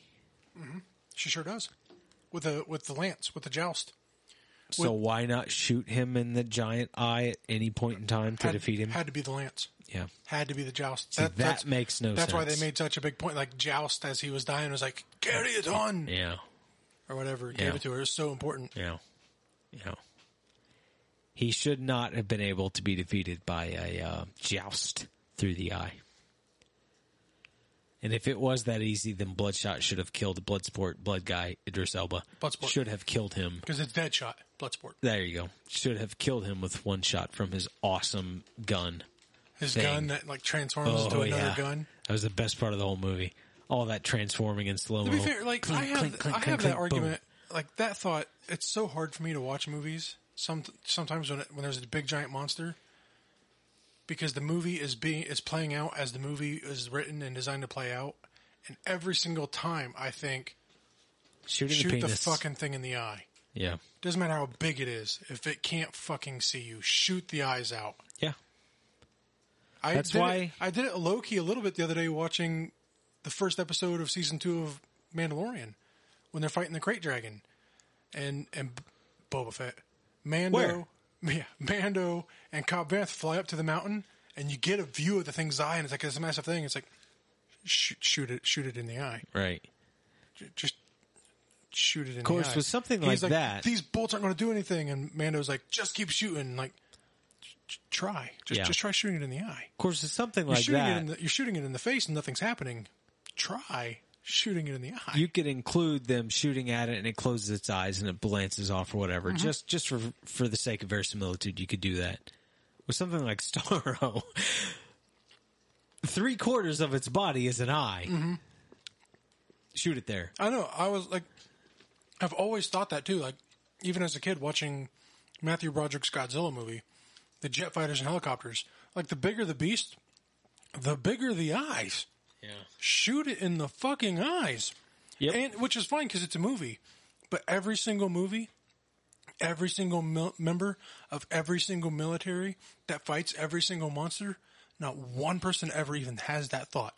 They're just, hey, B squad just shot 17 F-15 missiles at it. They blew up and did nothing. So we're going to go in and shoot our F-15 missiles at it. Shoot it in the fucking eye. Which makes a little more sense with planes and moving monsters. It's going to be hard to lock a shot in on an eyeball and get it to hit with the monster moving. But at least I'm mention it. At least mention it. Be But like, no go one for even- its eye. No one even has that idea. Everyone Right. just keeps shooting it in the side, Correct. shooting it in the Yeah. legs, shooting it in the side. Which is another Shooting great it in the thing. legs. And shows you, I think, At The- bare minimum, shoot it in a different place. right?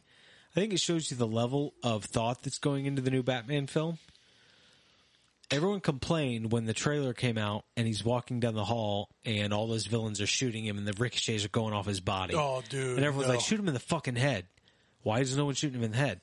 When the latest trailer, which I have not watched because I, I've seen enough, I'm in. I don't want to see anymore. But I did see a screenshot of someone counteracting those arguments.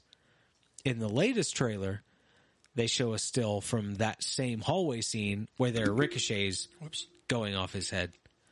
So they're they're trying. They're shooting him everywhere. He's fucking Batman. You can't shoot him anywhere. Can't. He's invincible. What's what I'm excited about is we we talked about how long have we been gone? Because we'll just keep talking about Batman forever now. Uh, we're almost on two hours. We can wrap it up pretty soon. All right, well, we talked about forever that the thing I'm most excited about is the fact that they've come out and said you're going to get several different bat suits in this movie. If you watch a trailer, at one point in the trailer, he gets shot in the chest and he flinches. His body kicks back. Oh yeah. And that scene, he doesn't, No. which means he has upgraded No. his suit Yep. specifically. He just to keeps on walking. Shot. Yep. That movie's gonna be fucking awesome. I believe it. I love to people shoot him in the head, shoot him in the head, shoot him in the head. Uh, Batman vs Superman, a guy did shoot Batman in the head, Yeah. in the back of the head, point blank. Yeah. His, Bupkis. his suit's bulletproof. What did he get? Stabbed against the wall with a fucking knife. I love it too because like, like going to tear apart my own argument with the shooting him in the eye thing, but I'm going to flip script and go to the other side because it's Batman and I love Batman. Like, he's a guy. Are you good enough shot to hit that tiny thing? A monster eye is huge. His- his little a mouth- human eye. his little oh mouth- yeah, his shoot him in mouth the mouth. all- Sure. But um, You will not try. only that, but he's he's a man, and this is when Batman is brand new, so people aren't used to seeing him get up from explosions, get hit by cars, get shot in the butt, and walk away. You know, this Shoot isn't a, this isn't a thing yet. Batman's brand as much as crime fighting is new to Bruce Wayne, Batman is new to Gotham. So they're seeing a human being walk down the hall. and be vengeance. Oh yeah. they're just going to open fire on him. Yeah. And I'm sorry, but they're not soldiers. They're just regular Joes who are breaking the law. I feel I feel like me. If I'm shooting a guy and he keeps walking at me, I'm not going to have the wherewithal to be I'm like, just spraying. shoot him in the head. Yeah. I'm going to panic and I'm just going to keep shooting. Which is what's happening Or in I'm that turn- hallway yeah, it's exactly what's happening. Yeah. Or I'm going to turn and run. Right. I'm While not, shooting. I'm not going to sit there and be like, oh, he must be wearing the new V2 ballistic armor. It's got the interweb weave in the armpits and it's bulletproof in the chassis and the crotch. I'm going to try to shoot him in the mouth. Oh, yeah. No, they're No. not going to have that, that th- thought process. You're going to just keep firing. Yeah, Deathstroke might try something like that from a rooftop two miles away. Yeah. He's going to try to shoot you in the mouth. These are just thugs. They're just blasting. Anyway, they just start They just start blasting. blasting. Yeah. I don't know how we got off on that, but People trashing Batman and I'm Yeah. not going to have it. Like I texted the guy the other day. Batman is not my favorite superhero, but he is the GOAT. oh yeah. I'm not going to have people trashing him. I won't stand for it. I pledge fealty. Yeah. I mean, the movie may be shit.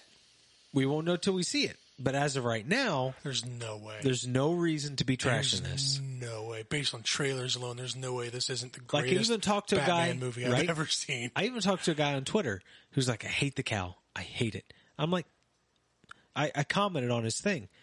I'm like, I get it. I said, it doesn't work for you. I said, personally, I think cowl looks great. Yeah, but- and the guy liked it and replied to me like, that's awesome, dude. It's like, that, that's what, that's all that matters. It doesn't have to work for you, but the dude's still excited for the movie. Yes, but also that's.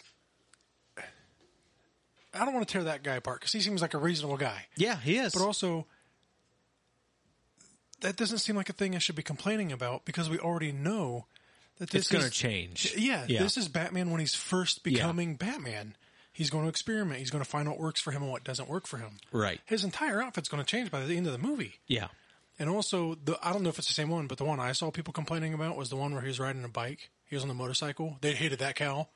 It's the same cowl. It's a fucking motorcycle helmet. It's made for safety. Oh, it's the same cowl, but it's also those pictures you saw were of the stunt double. So it it's going to be edited. Yes. You know, he's not even wearing a cape in that scene. Right. He's going to have a cape. But cape. even if it's not, this is a new Batman who who knew he's he's trying to figure out what he needs. You know what he needs? He needs a motorcycle helmet because he's going to be riding a motorcycle. You know, he he doesn't know what works and what doesn't, but he knows that if he crashes his motorcycle while being He's shot dead. at, he's going to bash his skull in and he's going to fucking die on the street, bloody and alone. yeah. Like So his he needs a parents. motorcycle helmet. they weren't alone; he was there. Nah. So he needs a motorcycle helmet. So th- that stuff doesn't bother me. no. It may, maybe it doesn't look as cool as previous Batman cowls, but it makes sense. And I kind of dig it. I do, I do too. Really, the bulbous The- head, the, the short ears, I it, love yep. it. I, I, because it feels so retro. Like it feels like an old Batman thing, and I think it's awesome as I shit. know, especially when I saw the the collar. oh, I like, yeah, it has like a Gotham that. by Gaslight, Yeah, Gaslight feel to it. It's like, Yep. this is cool. I think it's awesome. I'm in. I'm excited just because all the critics bashed Batman vs Superman because Batman was more violent than he needed to be. Oh, he's so violent in this movie. It- yeah, it feels like somebody was like, "Fuck you guys, we're just going to crank it to 11," yep. and I'm okay with that. Dude, every violent is in this movie. That's, I love it. That's the reason I like th- this could be the greatest Yeah. single single standalone Batman movie. And dude, Zack Snyder's saying the same thing. Every time a trailer comes out, he's posting shit on Vero like, "This is awesome." Like he's in. We're all in. See, Fans of Batman that's- are in. Thank you. That's all it takes. Like I don't get why people are so anti Zack Snyder's Batman because at the end of the day, we've said it a six hundred billion times. We'll say it again. But if if a person can get out there and create a version of Batman, and their version can make billions of dollars, and they don't pull a Danny Elfman and talk about how their version is the best, they can get out there and be excited about a different version that is completely different from theirs, minus how violent they both are. But he can get out there and he can support somebody else's version that's not his. Why can't the fans do that? because Why can't the fans be like, yeah, personally, I love Michael Keaton, but Ben Affleck's Batman is still cool? I don't get it. because fans suck. As long as we all agree that George Clooney's Batman's awful, we, we should be able to get the along. universal unifier. Um, I will say this. I mean, we're going to go over two hours here, but I will say this. all right. Um, My stance is mildly changed on Keaton and the DCEU going forward. Only because in recent interviews, Ben Affleck has said, I'm done with IP films. So Ben Affleck, especially after the last duel flopped, which really isn't their fault, I couldn't even watch it. It wasn't in theaters around mm-hmm. here. Ben Affleck basically said, It's not even fair because it's not like people didn't like it. right, People I couldn't, couldn't go see watch it. it. But Ben Affleck, Affleck basically said, I'm done with IP films. I'll make films for streaming that I want to make, that appeal to me, but mainstream movies for theatrical releases, I'm done with those. See that? See that's good because he's learning. Yeah. He knows that that's not the people's fault. You're Yeah. you're held by what the movie theaters do But but it's also and the studios what they do. right through But that's good because if he's only going to do streaming, right, HBO Max, which is what I hope for. But it also basically has people's you know thought process being, Well, that's why Keaton's all of a sudden in the Batgirl film because originally it was supposed to be Ben Affleck. Oh, So they're thinking that Affleck himself is like, no, I'm done. I'm done. So if he's done, so it's not just Warner Brothers being like, let's give Right. people more Michael Keaton. yeah, if he's done, then I, I hold nothing against Michael Keaton's Batman for being in it. Keaton's willing to do it. Okay. But that still is the issue of the overall DCEU having a 75 year old Batman. That's not cool. Like, if you want to play him as the Batman Beyond mentor, whatever, we cannot go forward with an old Batman. Like, I can't. I'm not cool with that. You got to figure something out. I don't know where they're going to go with it. I have no faith in where they're going with it because of where the DCU is. The DCEU as a whole right now is almost dead to me. It's it's teetering on the edge. We'll see what happens. But my complaining about Keaton is reduced when if Ben Affleck's not willing to do it, what else are you going to do? But we'll see. I have no hope for any of it. None at all. Bupkis, as they say. Oh no. Yeah. Oh no. I don't know. Yes. Yeah. This was a show about Boba Fett and the Matrix that's turned into Oh, we talked about both of them DC. Yeah. So and our disappointment in both of them. Oh yeah, our disappointment in everything. This, you know what? Bravo to us. You know, Dallas. Here you go, fella. This is what you get. This is our New Year's gift to you. Someone you say that we were too nice. This whole episode has been He'll, trashing. he'll still say like Matrix was a one and Book of Boba Fett was a two. You guys are still Those guys, too are, nice. those guys are so generous. yeah, and uh, maybe we are. Maybe we are. Maybe we are. I don't know. I try to be optimistic, man. Just trying to find the little joys in life, Dallas. Yeah, we got to find them somewhere. Somewhere. because they sure as hell don't come from normal life. So we need them in media, Yeah. and we're we can't get them in media either. I'll take my joy in all these Hange stickers I got. I'll just keep watching Spider-Man: No Way Home, Andrew Garfield. Yep. Anyway, that's gonna do it for this episode. We went way longer than I thought we would. Um, That's what happens when we drink. oh much. yeah, it's good fun though. It's good fun. We're ushering in a new year. For at least the next seven weeks, you're going to have a consistent episode from us talking about the Book of Boba Fett. Hopefully, this year we're going to be even more active on the show than we were, but we'll see what happens. At one point, I would like to do uh, top films of 2021 based on what we've seen. I know my number one. Zack Snyder's Justice League. That's easy. That's easy. Spoiler alert. Number one. right, your top ten films, but you can't include Zack Snyder's Justice League Ooh, we should do that actually. Yeah. because we both know it's number one movie of the year. So top ten films minus Zack Snyder's Justice League. But yeah, there's a lot of stuff I want to do, a lot of things we can do, a lot of content coming up. We're gonna have a of a year of releases that don't go to streaming, so we're actually gonna have to go out and watch them. So we should be able to give more theaters. reviews. Yeah, the theater. The theater. My like in the reputation. in the days of old, Yeah, no shit. going to walk into the movie theater. Something's about to happen that has not happened in an age. oh, just made myself sad a little Yeah. bit. Yeah, I've been to theater a lot lately though. It's been fun. I ain't been. A lot of beer. Saw Spoder. There's no way I was not watching Spoderman. Oh no, I've had a lot of beer at the theaters. It's been good. Good.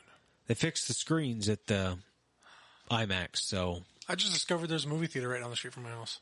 yeah, the didn't that. AMC right there. Wash, dude, that's the theater I used to go to all the time when I was I younger. was- that was my theater. I stopped going there because it's in a crime riddled area now, but that's a good ass theater.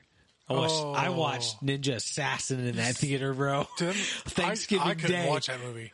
Oh, that was awesome. I watched about movie. 12 minutes. I was like, this is stupid. No, it was great. It was great, dude. That's, was like when Lionsgate could not figure out how to how to do blood effects. And it's like No. that is the worst CG. Yep. Uh, that is some very purple maroon blood, Dude. That just splatters on everything, Oh, yeah. Tarantino style. This was back in the day before I was married, so I only had one family to worry about. So Thanksgiving evening, we were like, "You want to go watch Ninja Assassin?" I was like, "Hell yeah!" And we went and we watched it, and it was back at a time where I wasn't as critical, and I loved it. it was great. Have I always been critical? I don't it was what, was what was I sixteen when that came out? And was Probably. awful. Yeah, it was a I long stopped time ago. watching it. Yeah, that's a good Actually, theater. that's probably older because I got it on DVD from the library. It had been out for a while, so I oh, was Oh, probably yeah. older than that. That's a good theater, though. I was getting ready to say. No, I won't say. It. I watched Man of Steel there it's bad. first time. Good movie. Good movie. Yep. Actually, I watched Man of Steel there my first two times. Then the third time I went to Noblesville. But that was my go-to theater back in the day. Good. I'll I'll make the hop, skip, and jump down there. Oh yeah. As I was meandering through town trying to find a vape shop, I was like, "There's a movie theater uh, down here." Is there not a vape shop right there? There, there's a couple. I I hit up a couple. Just none of them had what I was looking oh, for. Oh, for. you're looking for pods. Yeah.